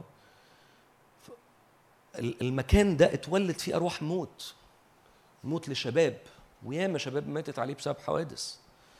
والناس راحت وقفت كمجموعة مش كفرد. ممكن فرد أخذ الكلمة النبوية لكن هم راحوا وقفوا كمجموعة. ورب اداهم صلوات معينة بطريقة معينة ممنهجة. رب عارف هو بيعمل إيه كويس قوي. وعشان كده الحاجات دي حساسة جدا محتاجه تتاخد بالظبط من الرب. فأنا وقفتي قدام الرب أعمل اللي أنا عاوزه. وقفتي في حالة الهجوم محتاج أخد خطة طريق مظبوطة 100% الناس دي وقفت وقفات معينة بطريقة معينة وانتهت انتهت. وفي أحداث كتيرة جدا يعني القصة دي عشان قصة قريبة. في في بلاد يعني مش بلاد زي محافظات في دول بره كانت مشهورة بالقتل مشهورة بالموت مشهورة بالنجاسة. وفي ناس الرب شاور لها. الأول وقفوا اتمخضوا رفعوا إيديهم قدام الرب. رفعوا إيديهم زي موسى. يا رب كفاية كفاية عن شعبنا. فابتدوا يتجمعوا واحد ورا التاني ورا التالت. ابتدى يبعت لهم ناس تانية عندهم تعليم وفكر من أفريقيا ومن من بلاد تانية. وقفوا معاهم وقفوا قدام الرب في قصة معروفة أنا عارفها شخصيا يعني. بلد كانت مشهورة بالقتل ما بيعديش يوم غير 15 20 20 حالة مش وفاة. قتل قتل سلاح وقتل. وفي وأغلبيتها من غير سبب. واحد فجأة قرر يمسك مسدس ويموت اللي قدامه ولا سرقة ولا ضغائن ولا أي حاجة. والناس وقفت عن الروح ده ضد الروح ده بشكل ممنهج بشكل بيتاخد مظبوط من الرب. وقفوا قدام الرب بشكل معين علشان الرب يجي بملائكة حقيقيين مقتدرة قوة علشان يوقفوا ال- الأمر ده ويعملوا إنزال للسلطة دي عن المكان. تمام؟ فالحرب ال- ال- ال- ال- مملكة الظلمة دورها الرئيسي عكس عكس يعكس. مشيئة الرب لحياتك مشيئة الرب لمنطقتك مشيئة الرب لمدرستك لكليتك. عشان كده إحنا لينا دور في الحرب دي. أبسط حاجة إن أنا أقف قدام الرب. وممكن الرب يديني حاجات ممنهجة أتحرك فيها كفرد أو كجماعة. تمام؟ الحاجة الخطيرة اللي محتاج انبهكم فيها مملكة الظلمة بتتحرك ليها. مملكة الظلمة الحرب زي ما إحنا فاهمين انه الحرب هي حرب نضرب بعض ونموت بعض وحاجات كده زي الحرب العادية. فالحرب مملكة الظلمة بتحاول تحتل أراضي الأراضي دي ممكن تبقى أراضي جغرافية حقيقية وممكن تبقى أشخاص أو أماكن أو زي ما سمعنا كتير قوي عن كنايس بقت أماكن لعبادات تانية في منها في تركيا وفي منها في أوروبا كتير بسبب إنها اتثابت فهو هو بي- بيستهدف بيدور على أماكن جغرافية بيدور على بيوت بيدور على كيانات بيدور على أشخاص ويهاجمها. الأشخاص دي ممكن تكون فاكر فاكر إنه لا يتبع شيء. ف نقدر نسميه مفيش حاجة اسمها في النص زي ما إحنا اتفقنا قبل كده. فنقدر نسميه إن هو يعني أرض فارغة. فيعمل إيه؟ يدور يحتلها إبليس. المكان الفاضي أنا نط فيه على طول. عشان كده مفيش حاجة اسمها في النص. أنا يا مملكة النور يا مملكة الظلمة. أو أرض تانية مش ماشي مع الرب قوي يعني. كده يعني. اجتماع كنيسة بيت بيت أب وأم وعيال شخص منظمة. ممكن منظمة هادفة لل- للحاجات ال- المعنوية. كده. يستهدف أماكن معينة. ويقرر إنه يستقطبها ليه تبقى جوه مملكة الظلمة مليانة بالكوربشن بتدعو لأفكار شريرة ل... ل... ل... وما ادراك والأفكار الشريرة. أو شخص ماشي مع الرب ووقع في خطية. لو اتكلمنا على مثال لشخص لفرد بيتحارب مثلا زي ما أغلب الشباب دلوقتي بيتحارب بنجاسة نجاسة نجاسة آه نجاسة آه نجاسة آه نجاسة آه نجاسة آه كتير كتير كتير لحد لما في الآخر هو هو كل مرة بيحصل إيه؟ عبارة عن معركة وأقع في الخطية فاؤسر هي كده الحرب كده. معركة علشان فلان يقع في الخطية فيروح واقع في الخطية فيؤسر وبعدين يتوب فيرجع. رايح راجع رايح راجع رايح راجع لحد ما يحصل إيه؟ فمره منهم يقيد فاهمين قصدي؟ فيعني خلينا أديكم مثال. أنت كأنك أنت مد إيدك فمرة منه بس حط في إيده كلبشات وسابه يرجع. المرة اللي بعديها الكلبش حط له سلسلة. المرة اللي بعديها مش هسيب السلسلة. فبقى قيد. فبقى كأنه هو ماشي مع الرب. شخص ماشي مع الرب. منظمة ماشية مع الرب. كنيسة ماشية مع الرب. بس قررت كده يعني مفيش مشكلة لو عملنا حفلة وفيها مزيكا. ما بقولش المزيكا حرام. بس ما يعني حبكتش في الكنيسة يعني. فاهمين قصدي؟ فدي البداية. طب عملنا حفلة في الثانية في الثالثه بقت لذيذة. خلاص خلي نجيب مراجيح بقى ونعملها في في الكنيسة وخلاص. بقت نادي ما بقتش مكان للصلاة. نفس الحكاية في الشخص. فبقى مقيد بقيد بقى مقصور في حتة من روحي اللي بتتبع نفسيتي مقيدة ناحية الخطية الفلانية. ساعتها المفروض أعمل إيه؟ أنا بقيت خلاص ضعيف. في عندي نقطة ضعف.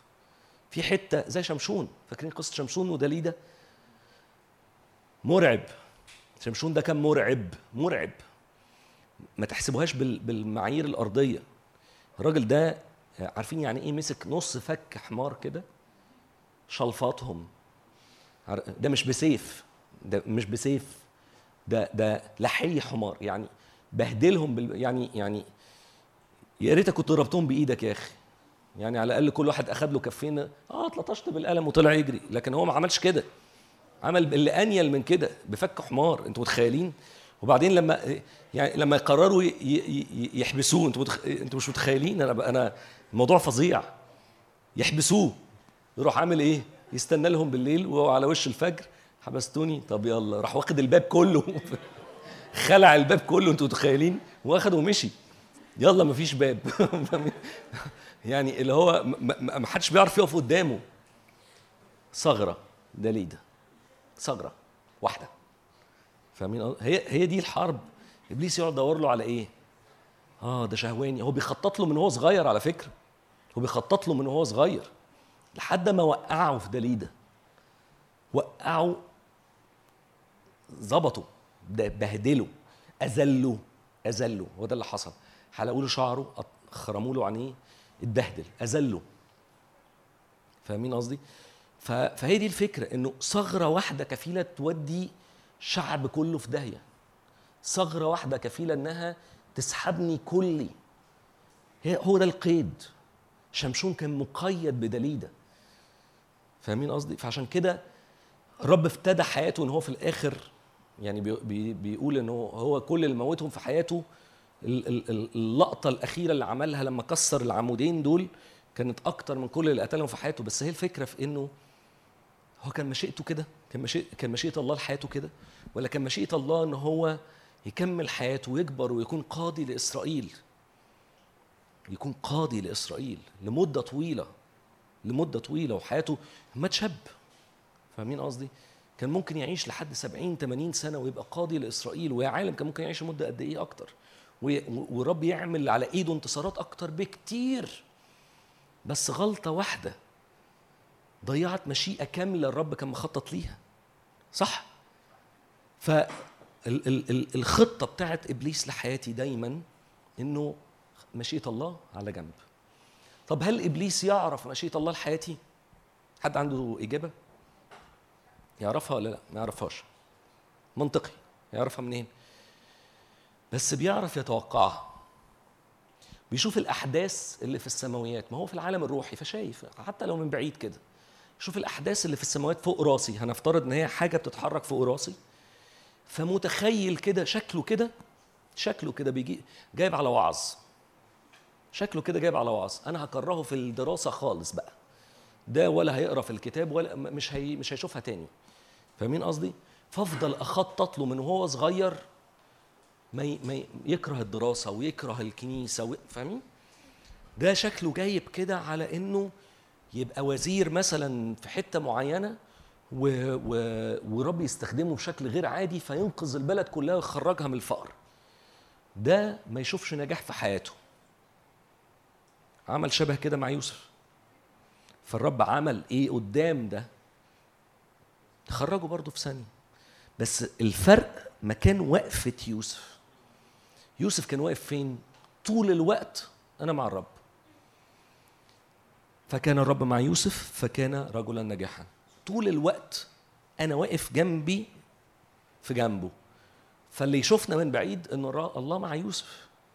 على طول أنا واقف مع يوسف. هو واقف معايا فأنا واقف معاه. فكان من الطبيعي حتى لو راح لآخر الدنيا أخليه رجل التاني في مصر والمتسلط على كل أرض مصر. وأديله حكمة سماوية في السكة تخليه ينقذ العالم كله. لو يوسف كان عمل زي شمشون أعتقد إن إحنا ما كناش هنبقى سبعة مليار في الزمن ده. أعتقد كان ممكن نص العالم يفنى من كتر المجاعة لأن المجاعة كانت على العالم كله.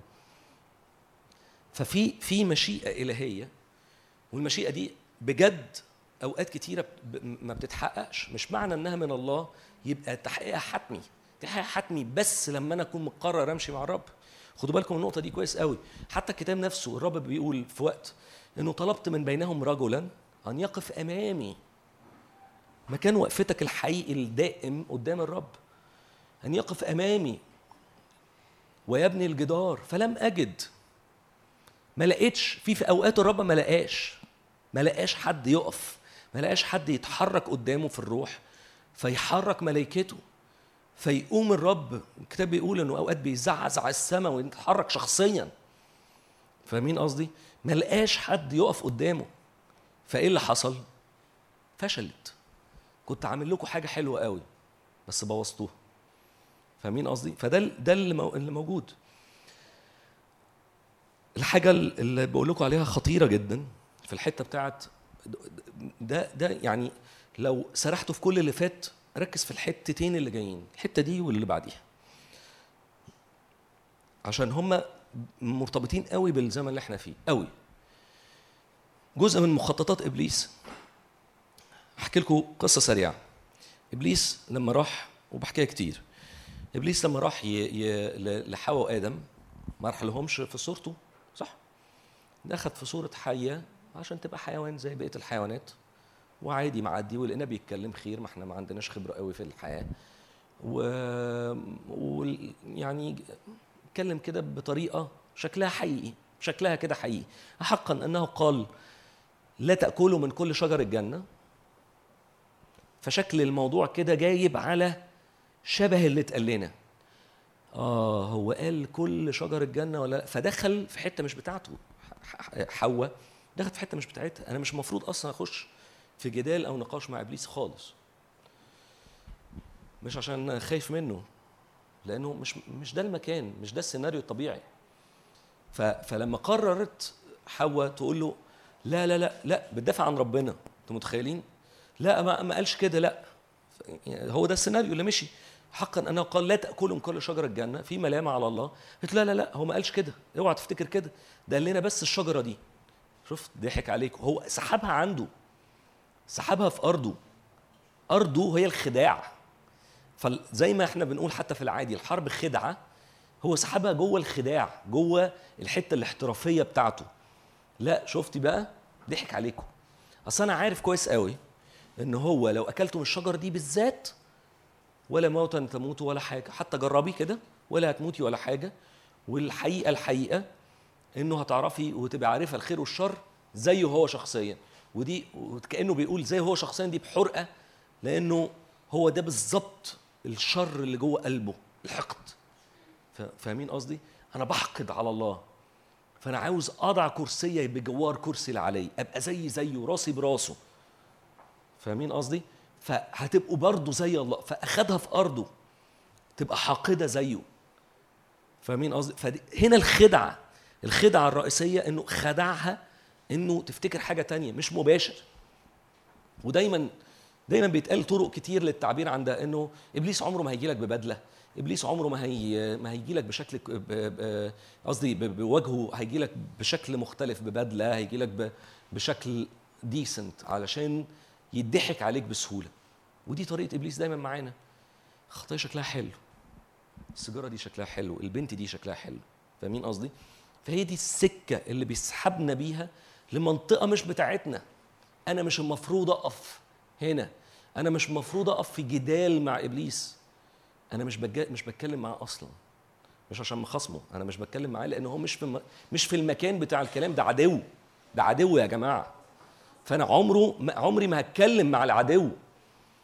هو أنا لو في حرب بيني وبين دولة تانية لما يجي لي عسكري من الدولة التانية ومعاه سلاح وهو مهددني هنقعد نحكي أنت هتضرب نار ولا لأ؟ عمري ما هعمل كده. فاهمين قصدي؟ فهي الفكرة في كده ده ده الرئيسي ده عدو. فعمري ما هحكي معاه. أنا على طول أمر ينفذ يا إما قوموا إبليس فيهرب منكم. الكتاب واضح قوموا إبليس فيهرب منكم. فاهمين قصدي؟ أبواب الجحيم لا تقوى عليكم. على هذه الصخرة وابني كنيستي وأنا وجهة نظري إنه ما كانش قصده على بطرس بس على كل بطرس فينا. وعلى هذه الصخرة أبني كنيستي وابواب الجحيم لا تقوى عليها. أنا بروح لأبواب الجحيم اهاجمها أنا دوري مهاجم. أنا دوري في الحياة مهاجم. أوقات ممكن أتعب أنهك. مش دوري أدافع عن نفسي. ولو إنه بينفع أدافع. لو لقيت نفسي عمال اتهاجم وعمال ينفع أدافع. بس ده مش مكاني. مش مكاني إن أنا أكون بدافع عن نفسي في حرب.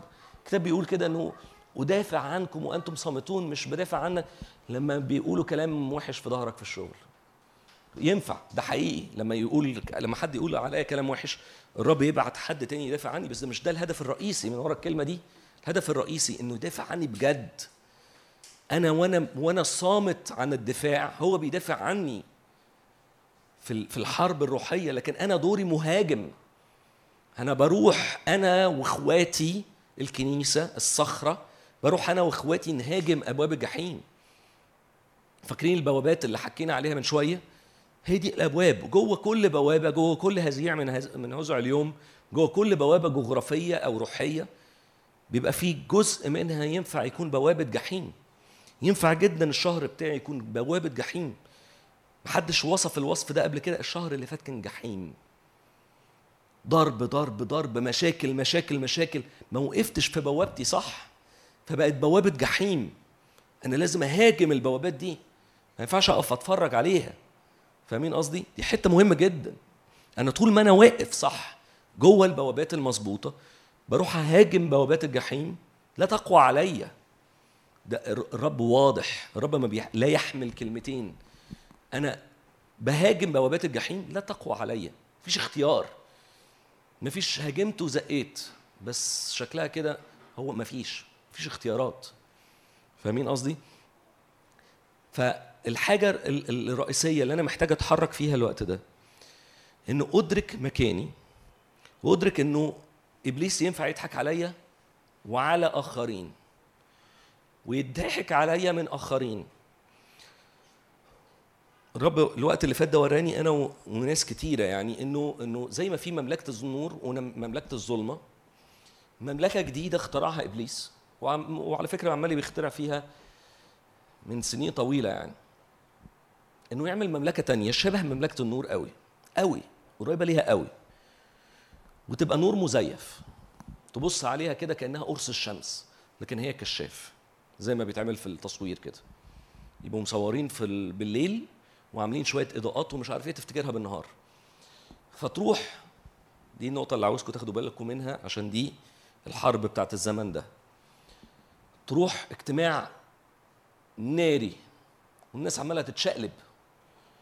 وفي الآخر تلاقي الاجتماع بيتكلم عن مين؟ ما بيتكلمش على يسوع. ما بيتكلمش على الله. تلاقي واحد مثلا واقف بيقول مجدا ليسوع بس أنت لو جيت لي أنا هعرف أساعدك. أو أنا أنا ه... يشاور على نفسه. مش دي مش دي كانت خطيه إبليس؟ مش دي كانت خطيه كل الكائنات الساقطة إنه كان بيشاور على نفسه بيتاجر تجارته زي في المزامير يقول لك وضع تجارات لنفسه نفسه مش ما كانش بيشاور عليه هو. من هنا تعرف إنه في مملكة تانية عملت فساد في شخص فساد في مجموعة زي عارف اللي فيكم بيفهم في التكنولوجي شوية فيروس. عملت فيروس. فاهمين الفكرة دي؟ حطت فيروس في مكان. ابتدى يتلون ألوان مختلفة ياخد أشكال مختلفة. يا إما شخص أو المجتمع ده أو الجماعة دي أو الاجتماع ده بيبقى عارف من الأول وضع قلبه على المال مثلا وممكن ناس تانية ما تبقاش عارفة. فعشان كده الكتاب دايما كتير قوي بيقول لا تنخدعوا ما تتخدعش في الناس. انت نفسك لا تخدع. دايما امتحن. وقول للرب امتحني انت. ما أنا ما أنا لو أنا تمام أنا خاف ليه من الامتحان؟ أصل الامتحان عبارة عن إيه؟ مش إحنا دايما فاكرين إنه المثل بتاع وقت الامتحان يكرم المرء أو يهان ده آية. هو ما كانتش آية. أنا مش دوري إن أنا أهان لأنه الكتاب مش عاوزني أكون متهان خالص. هو صحيح بيحصل إهانة في الامتحانات بتاعت الثانوية العامة بالذات بس يعني مش دوري خالص إن أنا أكون متهان في الحياة. ف ف دور امتحان الله ليا هو إن يروح جاي ماسك كده الزيج اللي دايما دكتور نادر بيتكلم عليه المسطرة ويروح حاططها ويقول لي بص شايف الحتت دي منورة الحتت دي مفرقه ممكن أساعدك ممكن أساعدك. ده اللي الرب بيعمله. والتأديب على فكرة كده. التأديب هو إن أشرح الطريقة. التأديب مش إنه أروح لاسع ابني بالقلم أخلي وشه في قفاه. مش ده مش ده التأديب خالص. واللي يقولوا إنه التأديب بعصا من حديد مش مش كده. هو بعصا من حديد الله بي- بيكسر ال- الأشرار كالخزف بعصا من حديد. لكن خلينا نرجع لل- للحتة الأساسية. التأديب بتاع الله وال وال وال والامتحان بتاع الله هو إنه يأكد لي ويثبت لي إن أنا عندي حتت مفرغة. ويقول لي تعالى اساعدك تعالى نملى هنا. تعالى نشتغل هنا. دي طريقة الله وده الصح. فاهمين قصدي؟ فأنا أقول له تعالى امتحني وأعرف أفكاري. أنت عارف. وإن كان فيا طريق باطل وريني. هي الآيات معرفة نفسها. وريني أنت الطريق الصح. في أبسط من كده؟ فتعالى وريني الطريق الصح فين وأنا امشي الموضوع بسيط. فلو أنا ملخبط تعالى وريني طرق عشان أنا كمان لا أنخدع وأبقى غصب عني من غير ما أقصد اتسحبت سنة سنة لحد ما بقيت مملكة تانية مزيفة تبع طبعا مملكة الظلم. تمام؟ فدي النقطة اللي محتاجكم تركزوا فيها جدا. النقطة الثالثه والأخيرة أعمل إيه دلوقتي؟ أنا عرفت إنه في عالم روحي وفي شوية حرب روحية دايرة وفي حاجات كنت عارفها وفي حاجات ما كنتش عارفها وفي حاجات كتير قوي ما اتكلمناش فيها برضو. أعمل إيه؟ الكتاب بيقول كده إنه لما كان بيتكلم في إفسس 6 من 12 لحد 18 كان بيتكلم على ال- الرؤساء والسلاطين والولاة والكلام ده كله. وبعدين بيتكلم البسوا سلاح الله الكامل صح؟ فبيعمل إيه بقى سلاح الله الكامل ده؟ ده الحل. وعلى فكرة المنظور اللي أنا عاوزك ت... وعاوزك تشوفيه النهارده إنه سلاح الله الكامل ده مش فردي بس. يعني أنا بلبس سلاح الله الكامل وكل واحد موجود هنا بيلبس بطوله سلاح الله الكامل وإحنا كاجتماع بنلبس سلاح الله الكامل. كاجتماع. فاهمين قصدي؟ وجوانا في ناس عندهم مجموعات تانية بره الاجتماع أو جوه الاجتماع بيحضروها. المجموعة تلبس سلاح الله الكامل والكنيسة تلبس سلاح الله الكامل. كلنا كل كل انتيتي تقدر تت- تتقسم تبقى فردية لازم تلبس سلاح الله الكامل بطولها. غير الأفراد اللي لابسين سلاح الله الكامل. وده منظور مهم جدا لازم ندركه إن سلاح الله الكامل مش لفرد بس. طب إيه بقى سلاح الله الكامل؟ فمن عدد 13 من أجل ذلك احملوا سلاح الله الكامل لكي تقدروا أن تقاوموا في يوم الشر يوم الشر اللي هو يوم الحرب. وبعد أن تتمموا كل شيء أن تثبتوا. فاثبتوا ممنطقين احقائكم بالحق. اللي هو إيه الحق؟ وهو إيه بقى برضو ال- الحق ده؟ الحق ده اللي هو نص الجسم.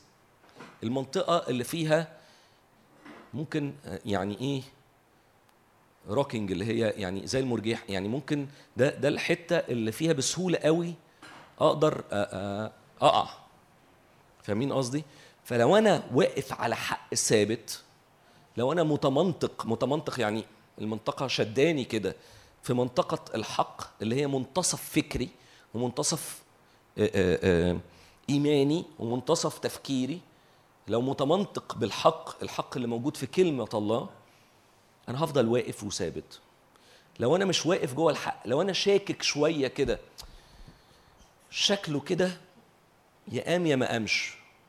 يعني يا المسيح قام مش عارف بقى بالحقيقة قام ولا لأ. ده كده أنا مش واقف في منطقة الحق.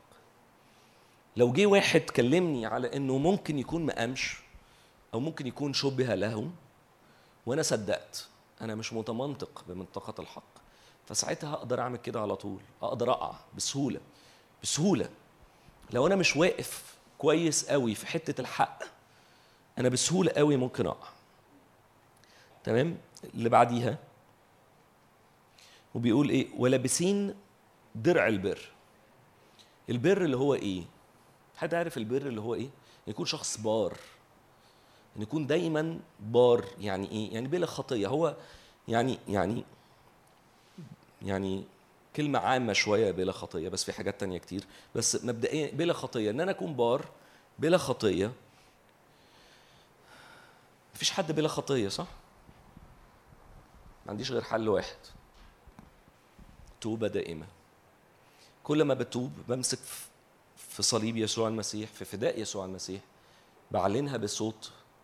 كل ما بكون بار قدام الله لأنه أنا مبرر بس بالنعمة أنا مبرر بس بالنعمة يا جماعة.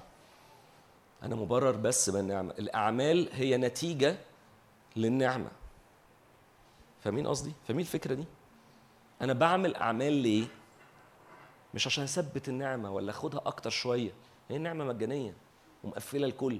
بس أنا بعمل مجهود عشان خلاص أنا بقيت ابن. في مملكة شغالة وأنا لازم أكون جزء منها. ولازم أفضل أترقى وأكبر وأترقى وأكبر. يا كده يا هضيع في الرجلين هضيع مع مملكة الظلمة. فالبر مش بر ذاتي البر هو بر بالنعمة. فأنا لازم أكون دايما حاطط البر بيحميني درع البر. تمام؟ تمام؟ حازين ارجلكم باستعداد إنجيل السلام. حزين اللي هو الحذاء طبعا فاهمين؟ حزين ارجلكم باستعداد إنجيل السلام. اللي هو إيه؟ إن أنا دايما مستعد أنا دايما مستعد أتحرك. أنا أنا لابس إنجيل السلام في رجليا وأقدر أتحرك على طول في أي اتجاه جوه أي حتة يرشدني فيها الله بالروح لصنع السلام ونشر الإنجيل. ده باختصار. طول ما أنا مستعد في أي وقت في أي وقت لابس حذاء إنجيل السلام مستعد في أي وقت أتحرك في أي مكان يرشدني ليه الروح القدس. اتكلم على الرب وأتكلم على الكتاب المقدس وأصنع سلام أنا حازي ارجلي بإنجيل السلام. ده باختصار. تمام؟ ده سلاح ده, ده استكمال للأسلحة. حاملين فوق الكل فوق الكل. ترس الإيمان. إيه قصة ترس الإيمان ده؟ الإيمان جوكر. جوكر. عارفين جوكر اللي بيلعب كوتشينة؟ جوكر حط في أي حتة. ليه بقى؟ اولا الكتاب بيتكلم عن الإيمان إن هو موهبة من مواهب الروح القدس. الإيمان هو عطية من عطايا الروح القدس. الموهبة اللي في النص والعطية اللي في النص. وفي نفس الوقت هو سلاح. خطير. الإيمان ده خطير. كون إن أنا أبقى عايش بالإيمان أنا مصدق أنا عارف كويس قوي وكان جون ارجع للوعظة بتاعت الحد اللي فات من فضلك لما جون اتكلم على حتة الإيمان حتة خطيرة عشان الوقت هجري فيها. بس من فضلك لما تروح افتح الوعظة اللي فاتت هي نزلت المفروض صح يا سامر؟ فنزلت ارجع لها وافتح الوعظة بتاعت جون الحد اللي فات. بيتكلم على الإيمان اعرف نفسك انت فين من الإيمان؟ أنا بصلي بحرقه كان حتى هو بيوصفها قوي كده. أنا بصلي بحرقه ما حصلش حاجة. هو أنا بصلي بحرقه بمشاعري ولا ولا أنا واثق. أنا عارف أنا بعمل إيه. أنا واخد كلمة حقيقية من الرب أنا سامع كويس وداني سالكة وأدركت وعارف الميعاد وعارف التاريخ فبتحرك بإيمان. ده باختصار. بس خدوا بالكم إن الإيمان جوكر. تمام؟ والإيمان ده بقى دوره إيه بقى؟ الذي به تقدرون أن تطفئوا جميع سهام الشرير الملتهبة. هو دوره دفاعي. اللي فيكم دخل الجيش أنا مش عارف كام حد دخل الجيش بس اغلبيتكم حتى لما دخلش فاهم انه إنه في أسلحة. سلاح مدرعات سلاح مشاة سلاح دفاع جوي. إيه دفاع الجوي ده؟ أنا زمان وأنا صغير كنت حاسس الدفاع الجوي ده اسم كده مركب زي محمد أحمد يعني اسم مركب كده. دفاع جوي شكله كده تقيل. يعني شكله حاجة جامدة كده. دفاع جوي وجوي يبقى أكيد فيها طيارات فضائية مثلا. وأنا صغير كنت فاكر حاجات غريبة. فالمهم يعني اكتشفت في الآخر إنه إنه هو عبارة عن حاجات كلها على الأرض. عبارة عن مجموعة من قواعد الصواريخ. أي حاجة تعدي زو كده في الهواء تتضرب. ده دفاع جوي. وأغلب الدول بتطور فيه بجنون.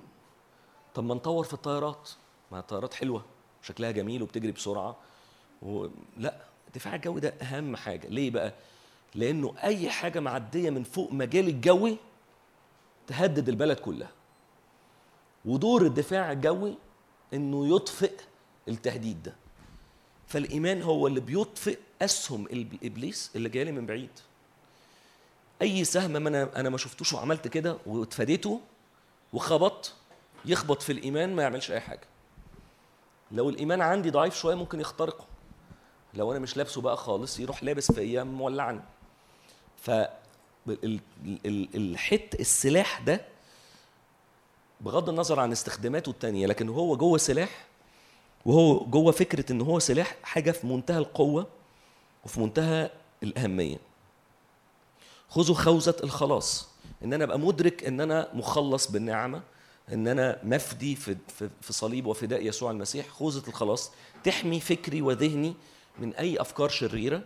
تحاول تحبط جوايا إن أنا مبرر بالكامل بالنعمة. وسيف الروح الذي هو كلمة الله. إيه بقى إيه إيه الحتة المركبة دي؟ يعني إيه سيف الروح اللي هو كلمة الله؟ سيف الروح الروح اللي هو روح روح قدس كلمة الله كان دايما فاكرين يسوع لما بعد ال 40 يوم لما إبليس حاول يجربوا القصة العظيمة دي؟ هو كان دايما بيرد عليه بالمكتوب. فإبليس يقول له كلمة القي نفسك من فوق فالملائكة يحملونك. ما هو ده كلام كتابي أهو. لا تجرب الرب إلهك. تقولش كده عيب. أنت راجل أنت راجل قديم. ما تخلينيش أهزقك. فاهمين قصدي؟ فلا تجرب. عيب. حسيت يسوع بيقول له كده. فاهمين قصدي؟ هات مثلا مش أنت قوي وأنت ابن الله. هات طوبة وقول لها تحول الخبز. ما هتتحول.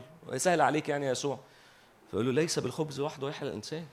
بل بكل كلمه تخرج من فم الله مش بيهرج. الكلام ده جابه منين بقى؟ الروح القدس كان بيعلن له المكتوب كان بيعلن له أنه آية اللي تتجاب هنا. فاهمين قصدي؟ في العهد الجديد كانوا بيجيبوا آيات من العهد القديم القديم إزاي؟ بالروح. الرب يقول له بالروح يتحرك بالروح.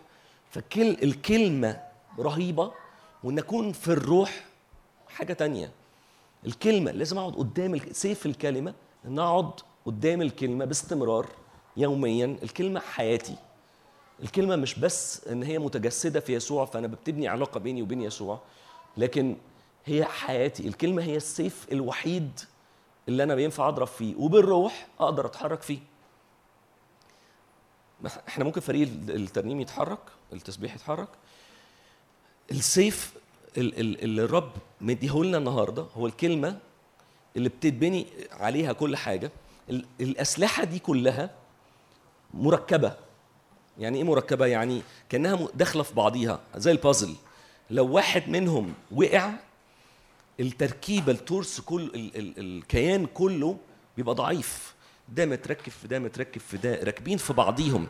فكلهم لازم يكونوا موجودين. وعلى فكرة في في حتة تانية على ترس الإيمان.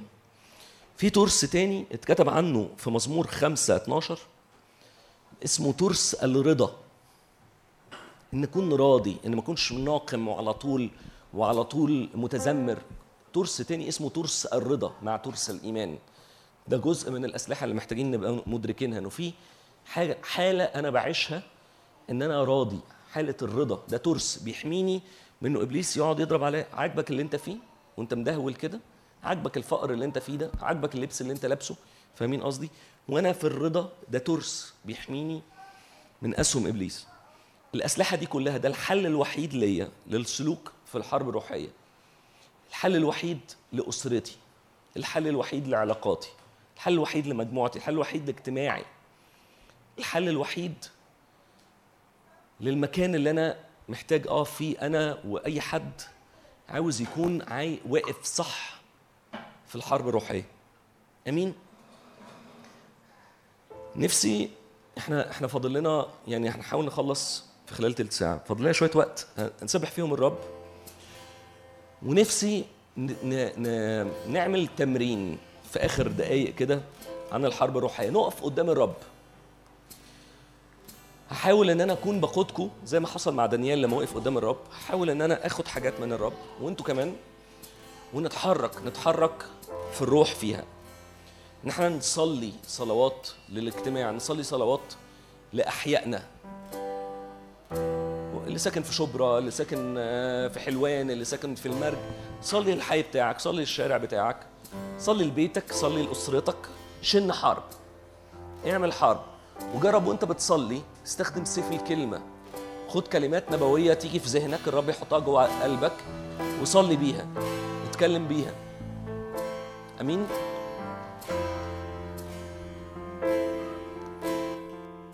إياك نعبد لك وحدك نسجد.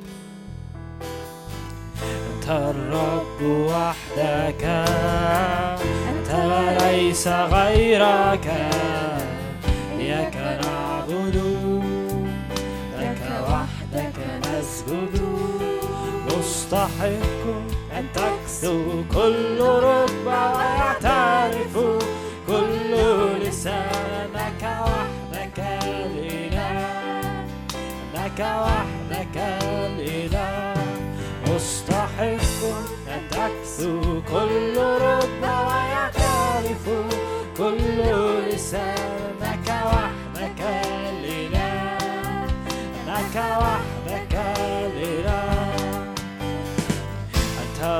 الرب وحدك. أنت وليس غيرك؟ إياك نعبد. لك وحدك نسجد. أنت الرب وحدك. أنت وليس غيرك؟ إياك نعبد. لك وحدك نسجد. قد رفع النقاب.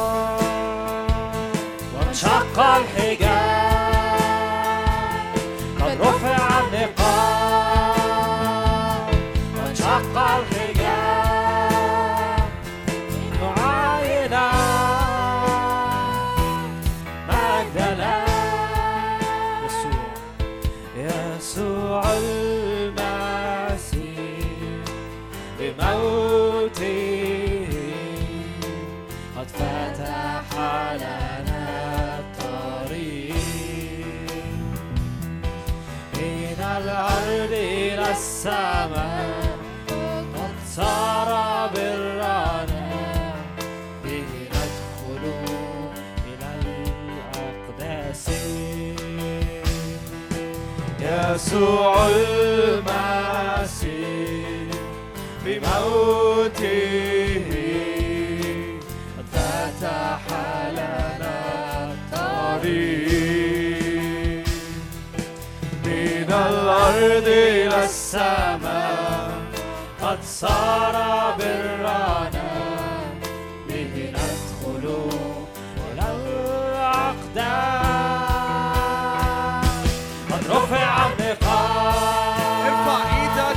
إيدك. اعلن كده الرب في وسطنا. الرب في وسطنا جبار يخلص. هللويا. لنعاين مجد الله قد رفع النقاب. وانشق الحجاب. اعلن عمل الرب اعلن عمل يسوع. إعلن يسوع إعلن يسوع. إعلن عمل الصليب. هي هي هي هي لا نسكت ولا نهدأ. لا نسكت ولا نهدأ حتى يخرج بالرهق ضياء مفتوحة من الآن من الآن من الآن. نرى السماوات مفتوحة.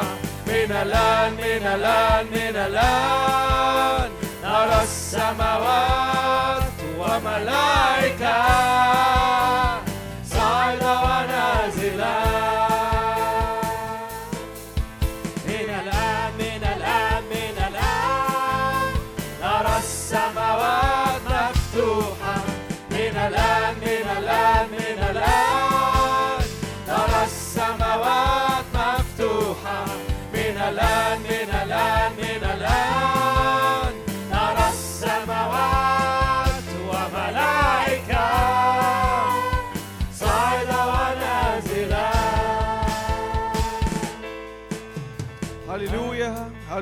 هللويا الرب في اوقات زي كده عايز يقابلك مقابلة حقيقية عايز يعلن ليك بشكل شخصي إنه بقيت أراضي كثيرة للامتلاك. لسه في أراضي الرب عايز يدخلك ليها. لسه الرب عايزك تمتلك.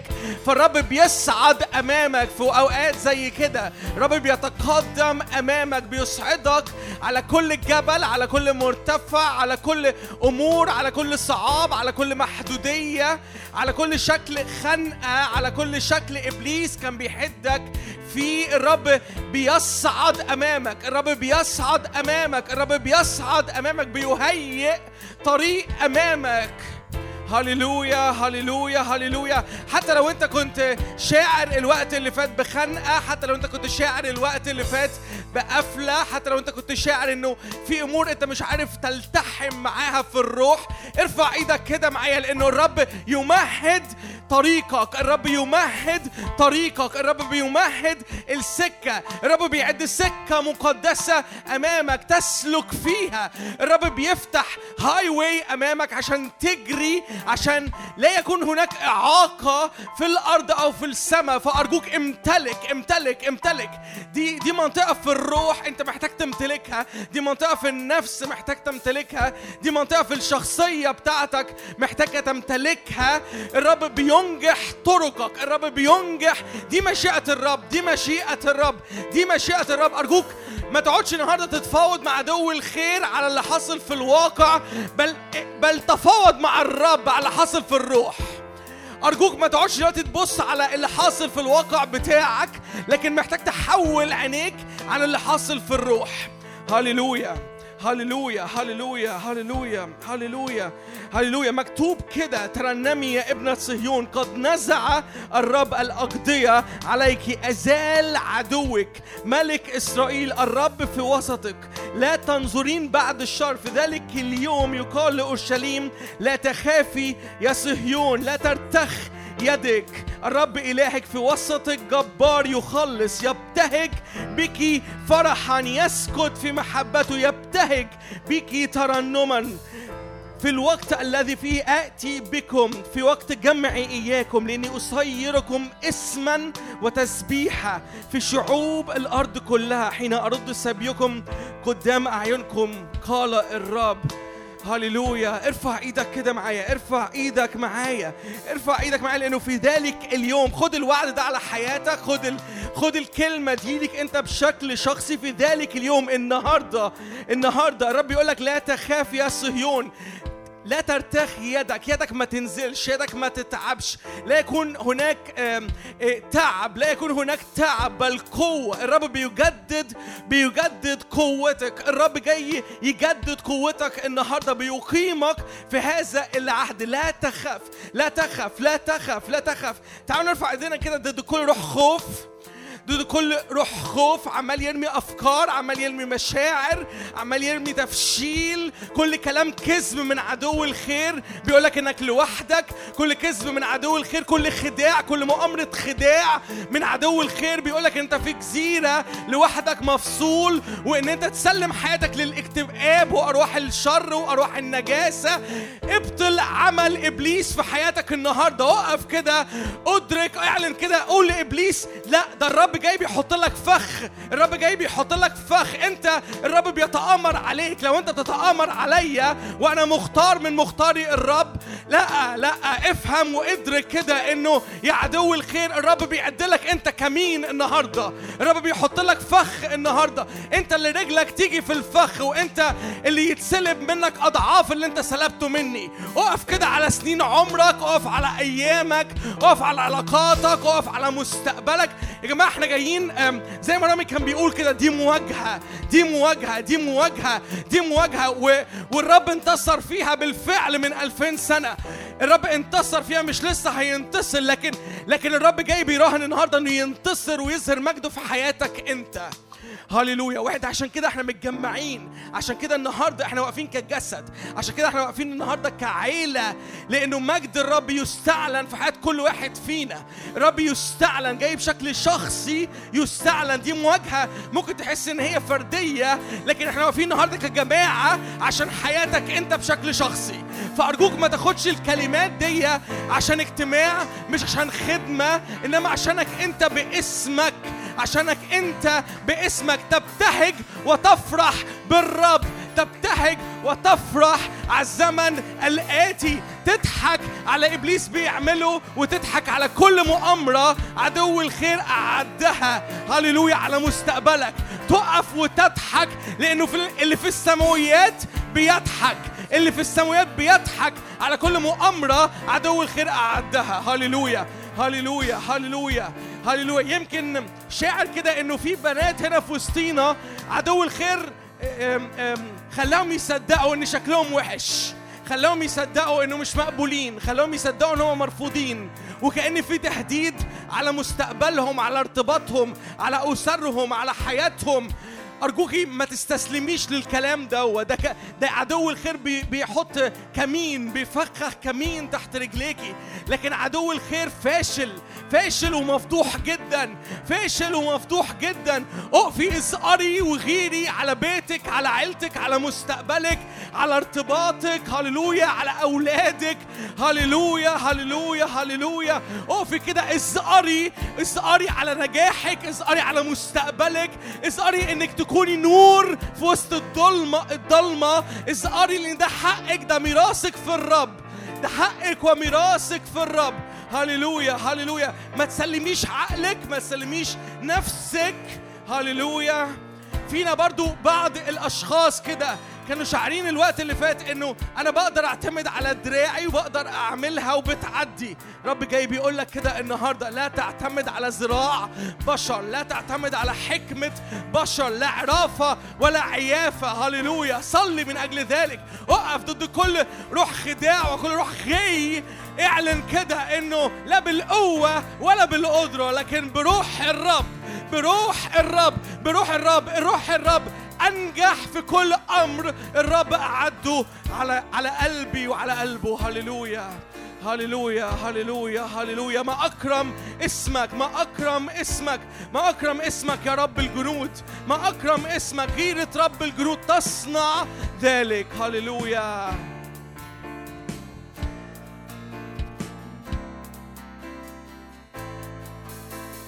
استيقظي يا ذراع الرب.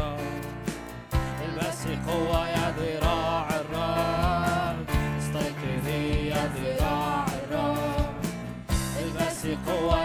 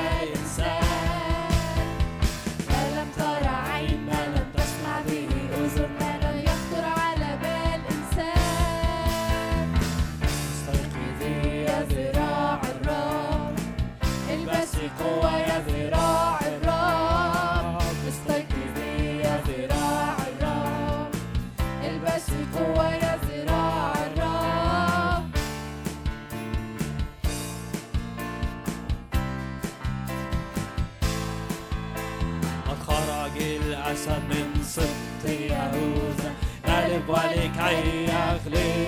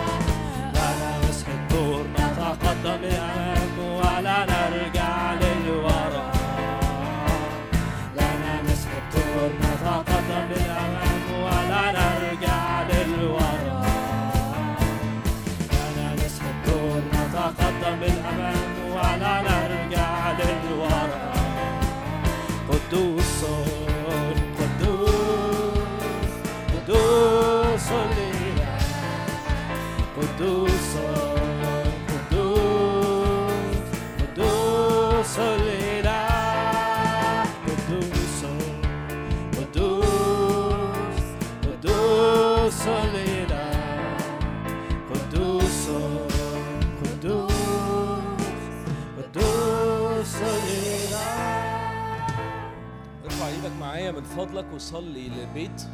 صلي لبيتك. صلي لبيتك. المكان اللي المفروض يكون فيه الراحة. حاسس إنه في ناس مش بتعرف خالص ترتاح جوه بيتها صلي راحة البيت. صلي ليسود سلامك يا رب على بيتي. ليسود سلامك يا رب على أهل بيتي. ليسود سلامك على كل فرد في عيلتي في اسم الرب يسوع المسيح. تمخض قدام الرب زي ما دانيال عمل. بتحرك الملائكة بتحرك ملائكة أقوياء وأشداء. اطلب كده معايا اطلب معايا. قول يا رب أنا بطلب من عندك ملائكة ملائكتك المقتدرة قوة السامعين أمرك عند سماع صوتك الصانعين أمرك عند سماع صوتك. يتحركوا على بيتي بسلام يتحركوا على بيتي بطمأنينة. كل أروح فشل في البيت في اسم الرب يسوع المسيح تقيد وتطرد خارجا. صلي معايا صلي معايا. أنا بدي لك أمثلة تقدر تغير فيها وتقدر تقول زي بالظبط. كل أرواح فشل على بيتي تقيد وتطرد خارجا في اسم الرب يسوع. مش هتلاقي وقت أحسن من كده إنك تصلي في وسط الجماعة في وسط الإكليسية في وسط قوة وعمل صنيع الرب يسوع. فمن فضلك اتشجع وتحفز وتحمس. اتشجع اتشجع انك تصلي وتتحفز للبيت. كل أروح مرض في البيت في اسم الرب يسوع المسيح. تقيد وتطرد خارجا في اسم يسوع. كل أروح احباط على اخويا على أختي على أهلي في اسم الرب يسوع المسيح. تقيد وتطرد خارجا. شن حرب شن حرب على بيتك؟ انقذ البيت. انقذ البيت في إيدك في إيدك دلوقتي تنقذ بيتك. شن حرب؟ اصنع اصنع أمر جديد في السماء. كل فشل صلي للفشل مرة تانية. شايف حاجات كتيرة؟ ليها علاقة بالفشل. صلي اتحرك اعمل اعمل حركة في الروح اعمل حركة في الروح. كل أروح خوف في البيت تقيد وتطرد خارجا في اسم الرب يسوع المسيح. كل أروح فشل تقيد وتطرد خارجا في اسم يسوع المسيح. كل أروح نجاسة في البيت موروثة. كل أروح نجاسة في البيت تقيد وتطرد خارجا في اسم الرب يسوع المسيح. في اسم الرب يسوع المسيح. واختم كده. ولا تعود. واختم. ولا تعود. ولا تعود. صلي لبيتك. صلي ضد المرض. اعمل حركة. اعمل حركة. صلي ضد السلب. لو عندك على طول سلب استنزاف. استنزاف مادي دائم ومش عارف إيه السبب. كل روح سلب في اسم الرب يسوع المسيح. تقيد وتطرد خارج البيت ولا تعود ولا تعود في اسم يسوع. كل ارواح نزاع وخلاف. خناقات كتيرة كده في البيت خناقات كتيرة. كل ارواح نزاع وخلاف في اسم يسوع المسيح. تقيد وتطرد خارجا ولا تعود.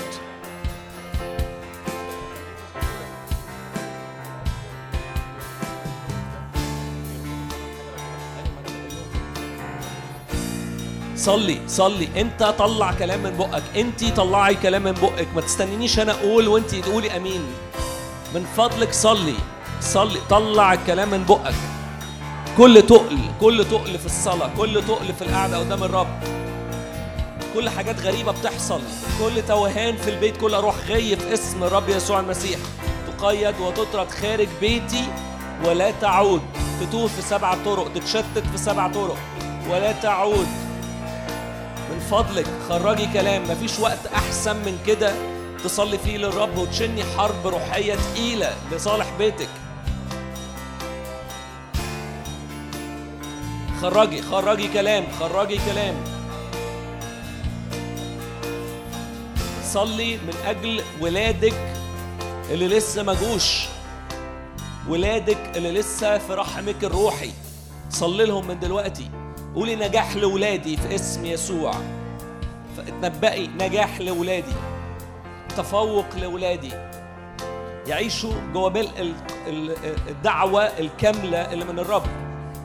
يعيشوا جوا ملكوت يسوع المسيح. ملكوت النور يعيشوا من نصرة إلى نصرة. في اسم الرب يسوع المسيح اتنبئي على أولادك. اتنبأ على أولادك. اتنبأ على جوازك. اتنبأ على ارتباطك. اتنبأ على نجاحك. اتنبأ على شغلك اللي لسه ما اشتغلتوش. يكون شغل من الرب مليان بالنعمة مليان بالمراحم. يكون جوه ملء المشيئة في اسم الرب يسوع. لا تشتيت ولا توهان على ذهني. قول كده. لا تشتيت ولا توهان على ذهني. في اسم يسوع.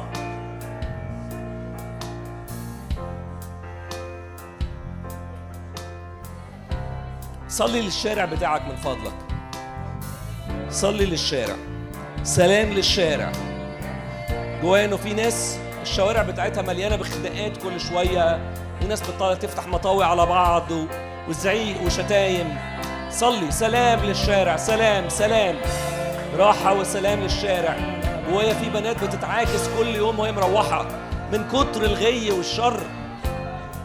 ارحميهم ارحميهم وقولي سلام. ارحميهم محتاجين رحمة محتاجين يرحموا. قولي سلام على الشارع سلام على بتاع الخضار اللي في أول الشارع.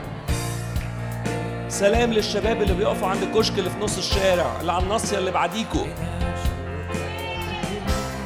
قولي سلام سلام وطمأنينة سلام.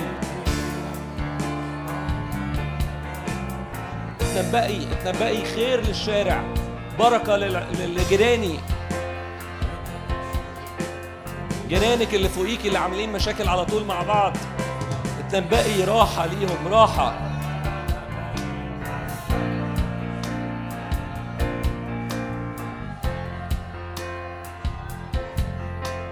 في نهاية الوقت خلينا نصلي لبلدنا خلينا نصلي لبلدنا.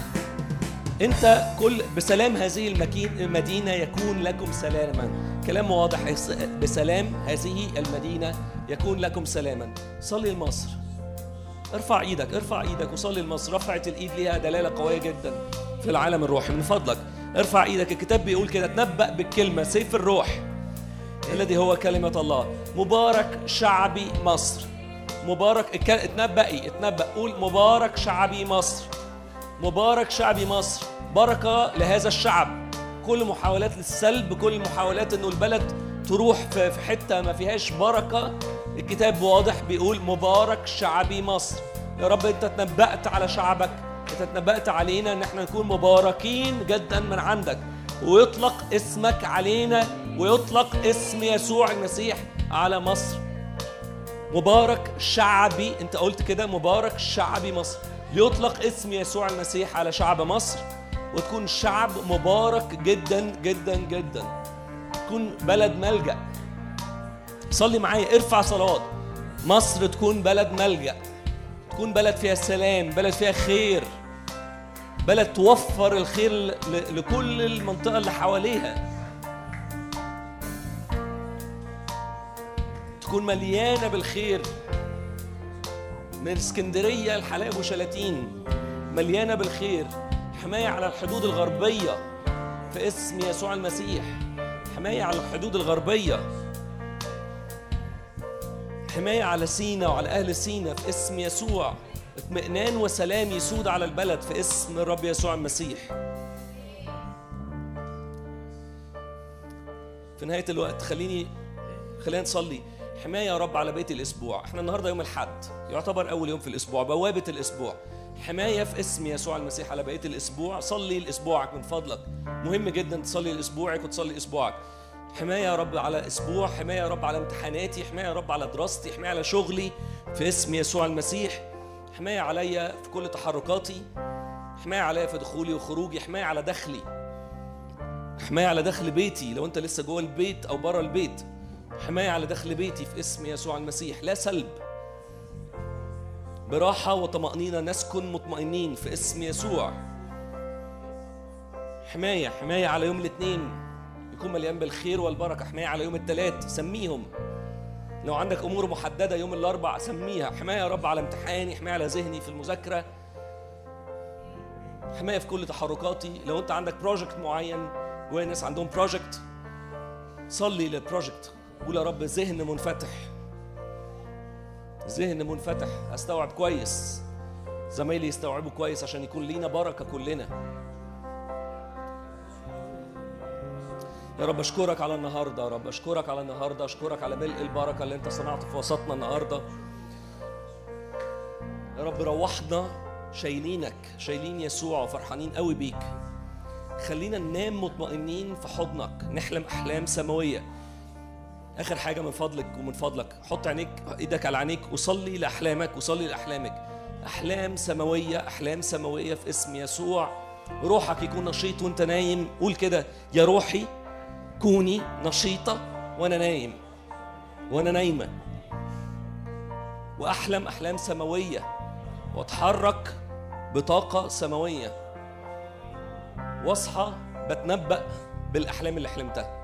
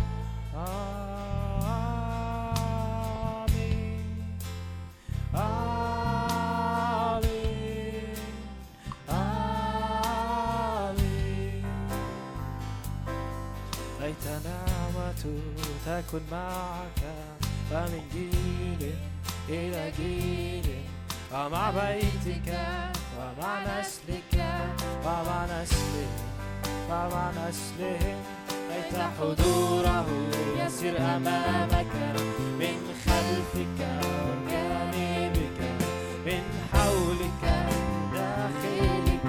هو معك هو معك في الصباح.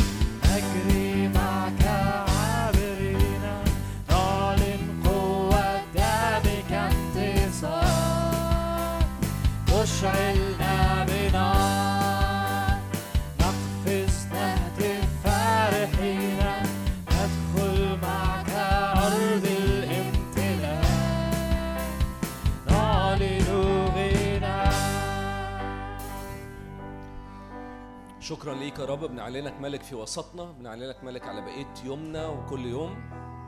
اشكرك على اخواتي. بصلي ان محبتك تملاهم من دلوقتي وكل يوم في اسم يسوع المسيح. ليك يا رب كل المجد. آمين.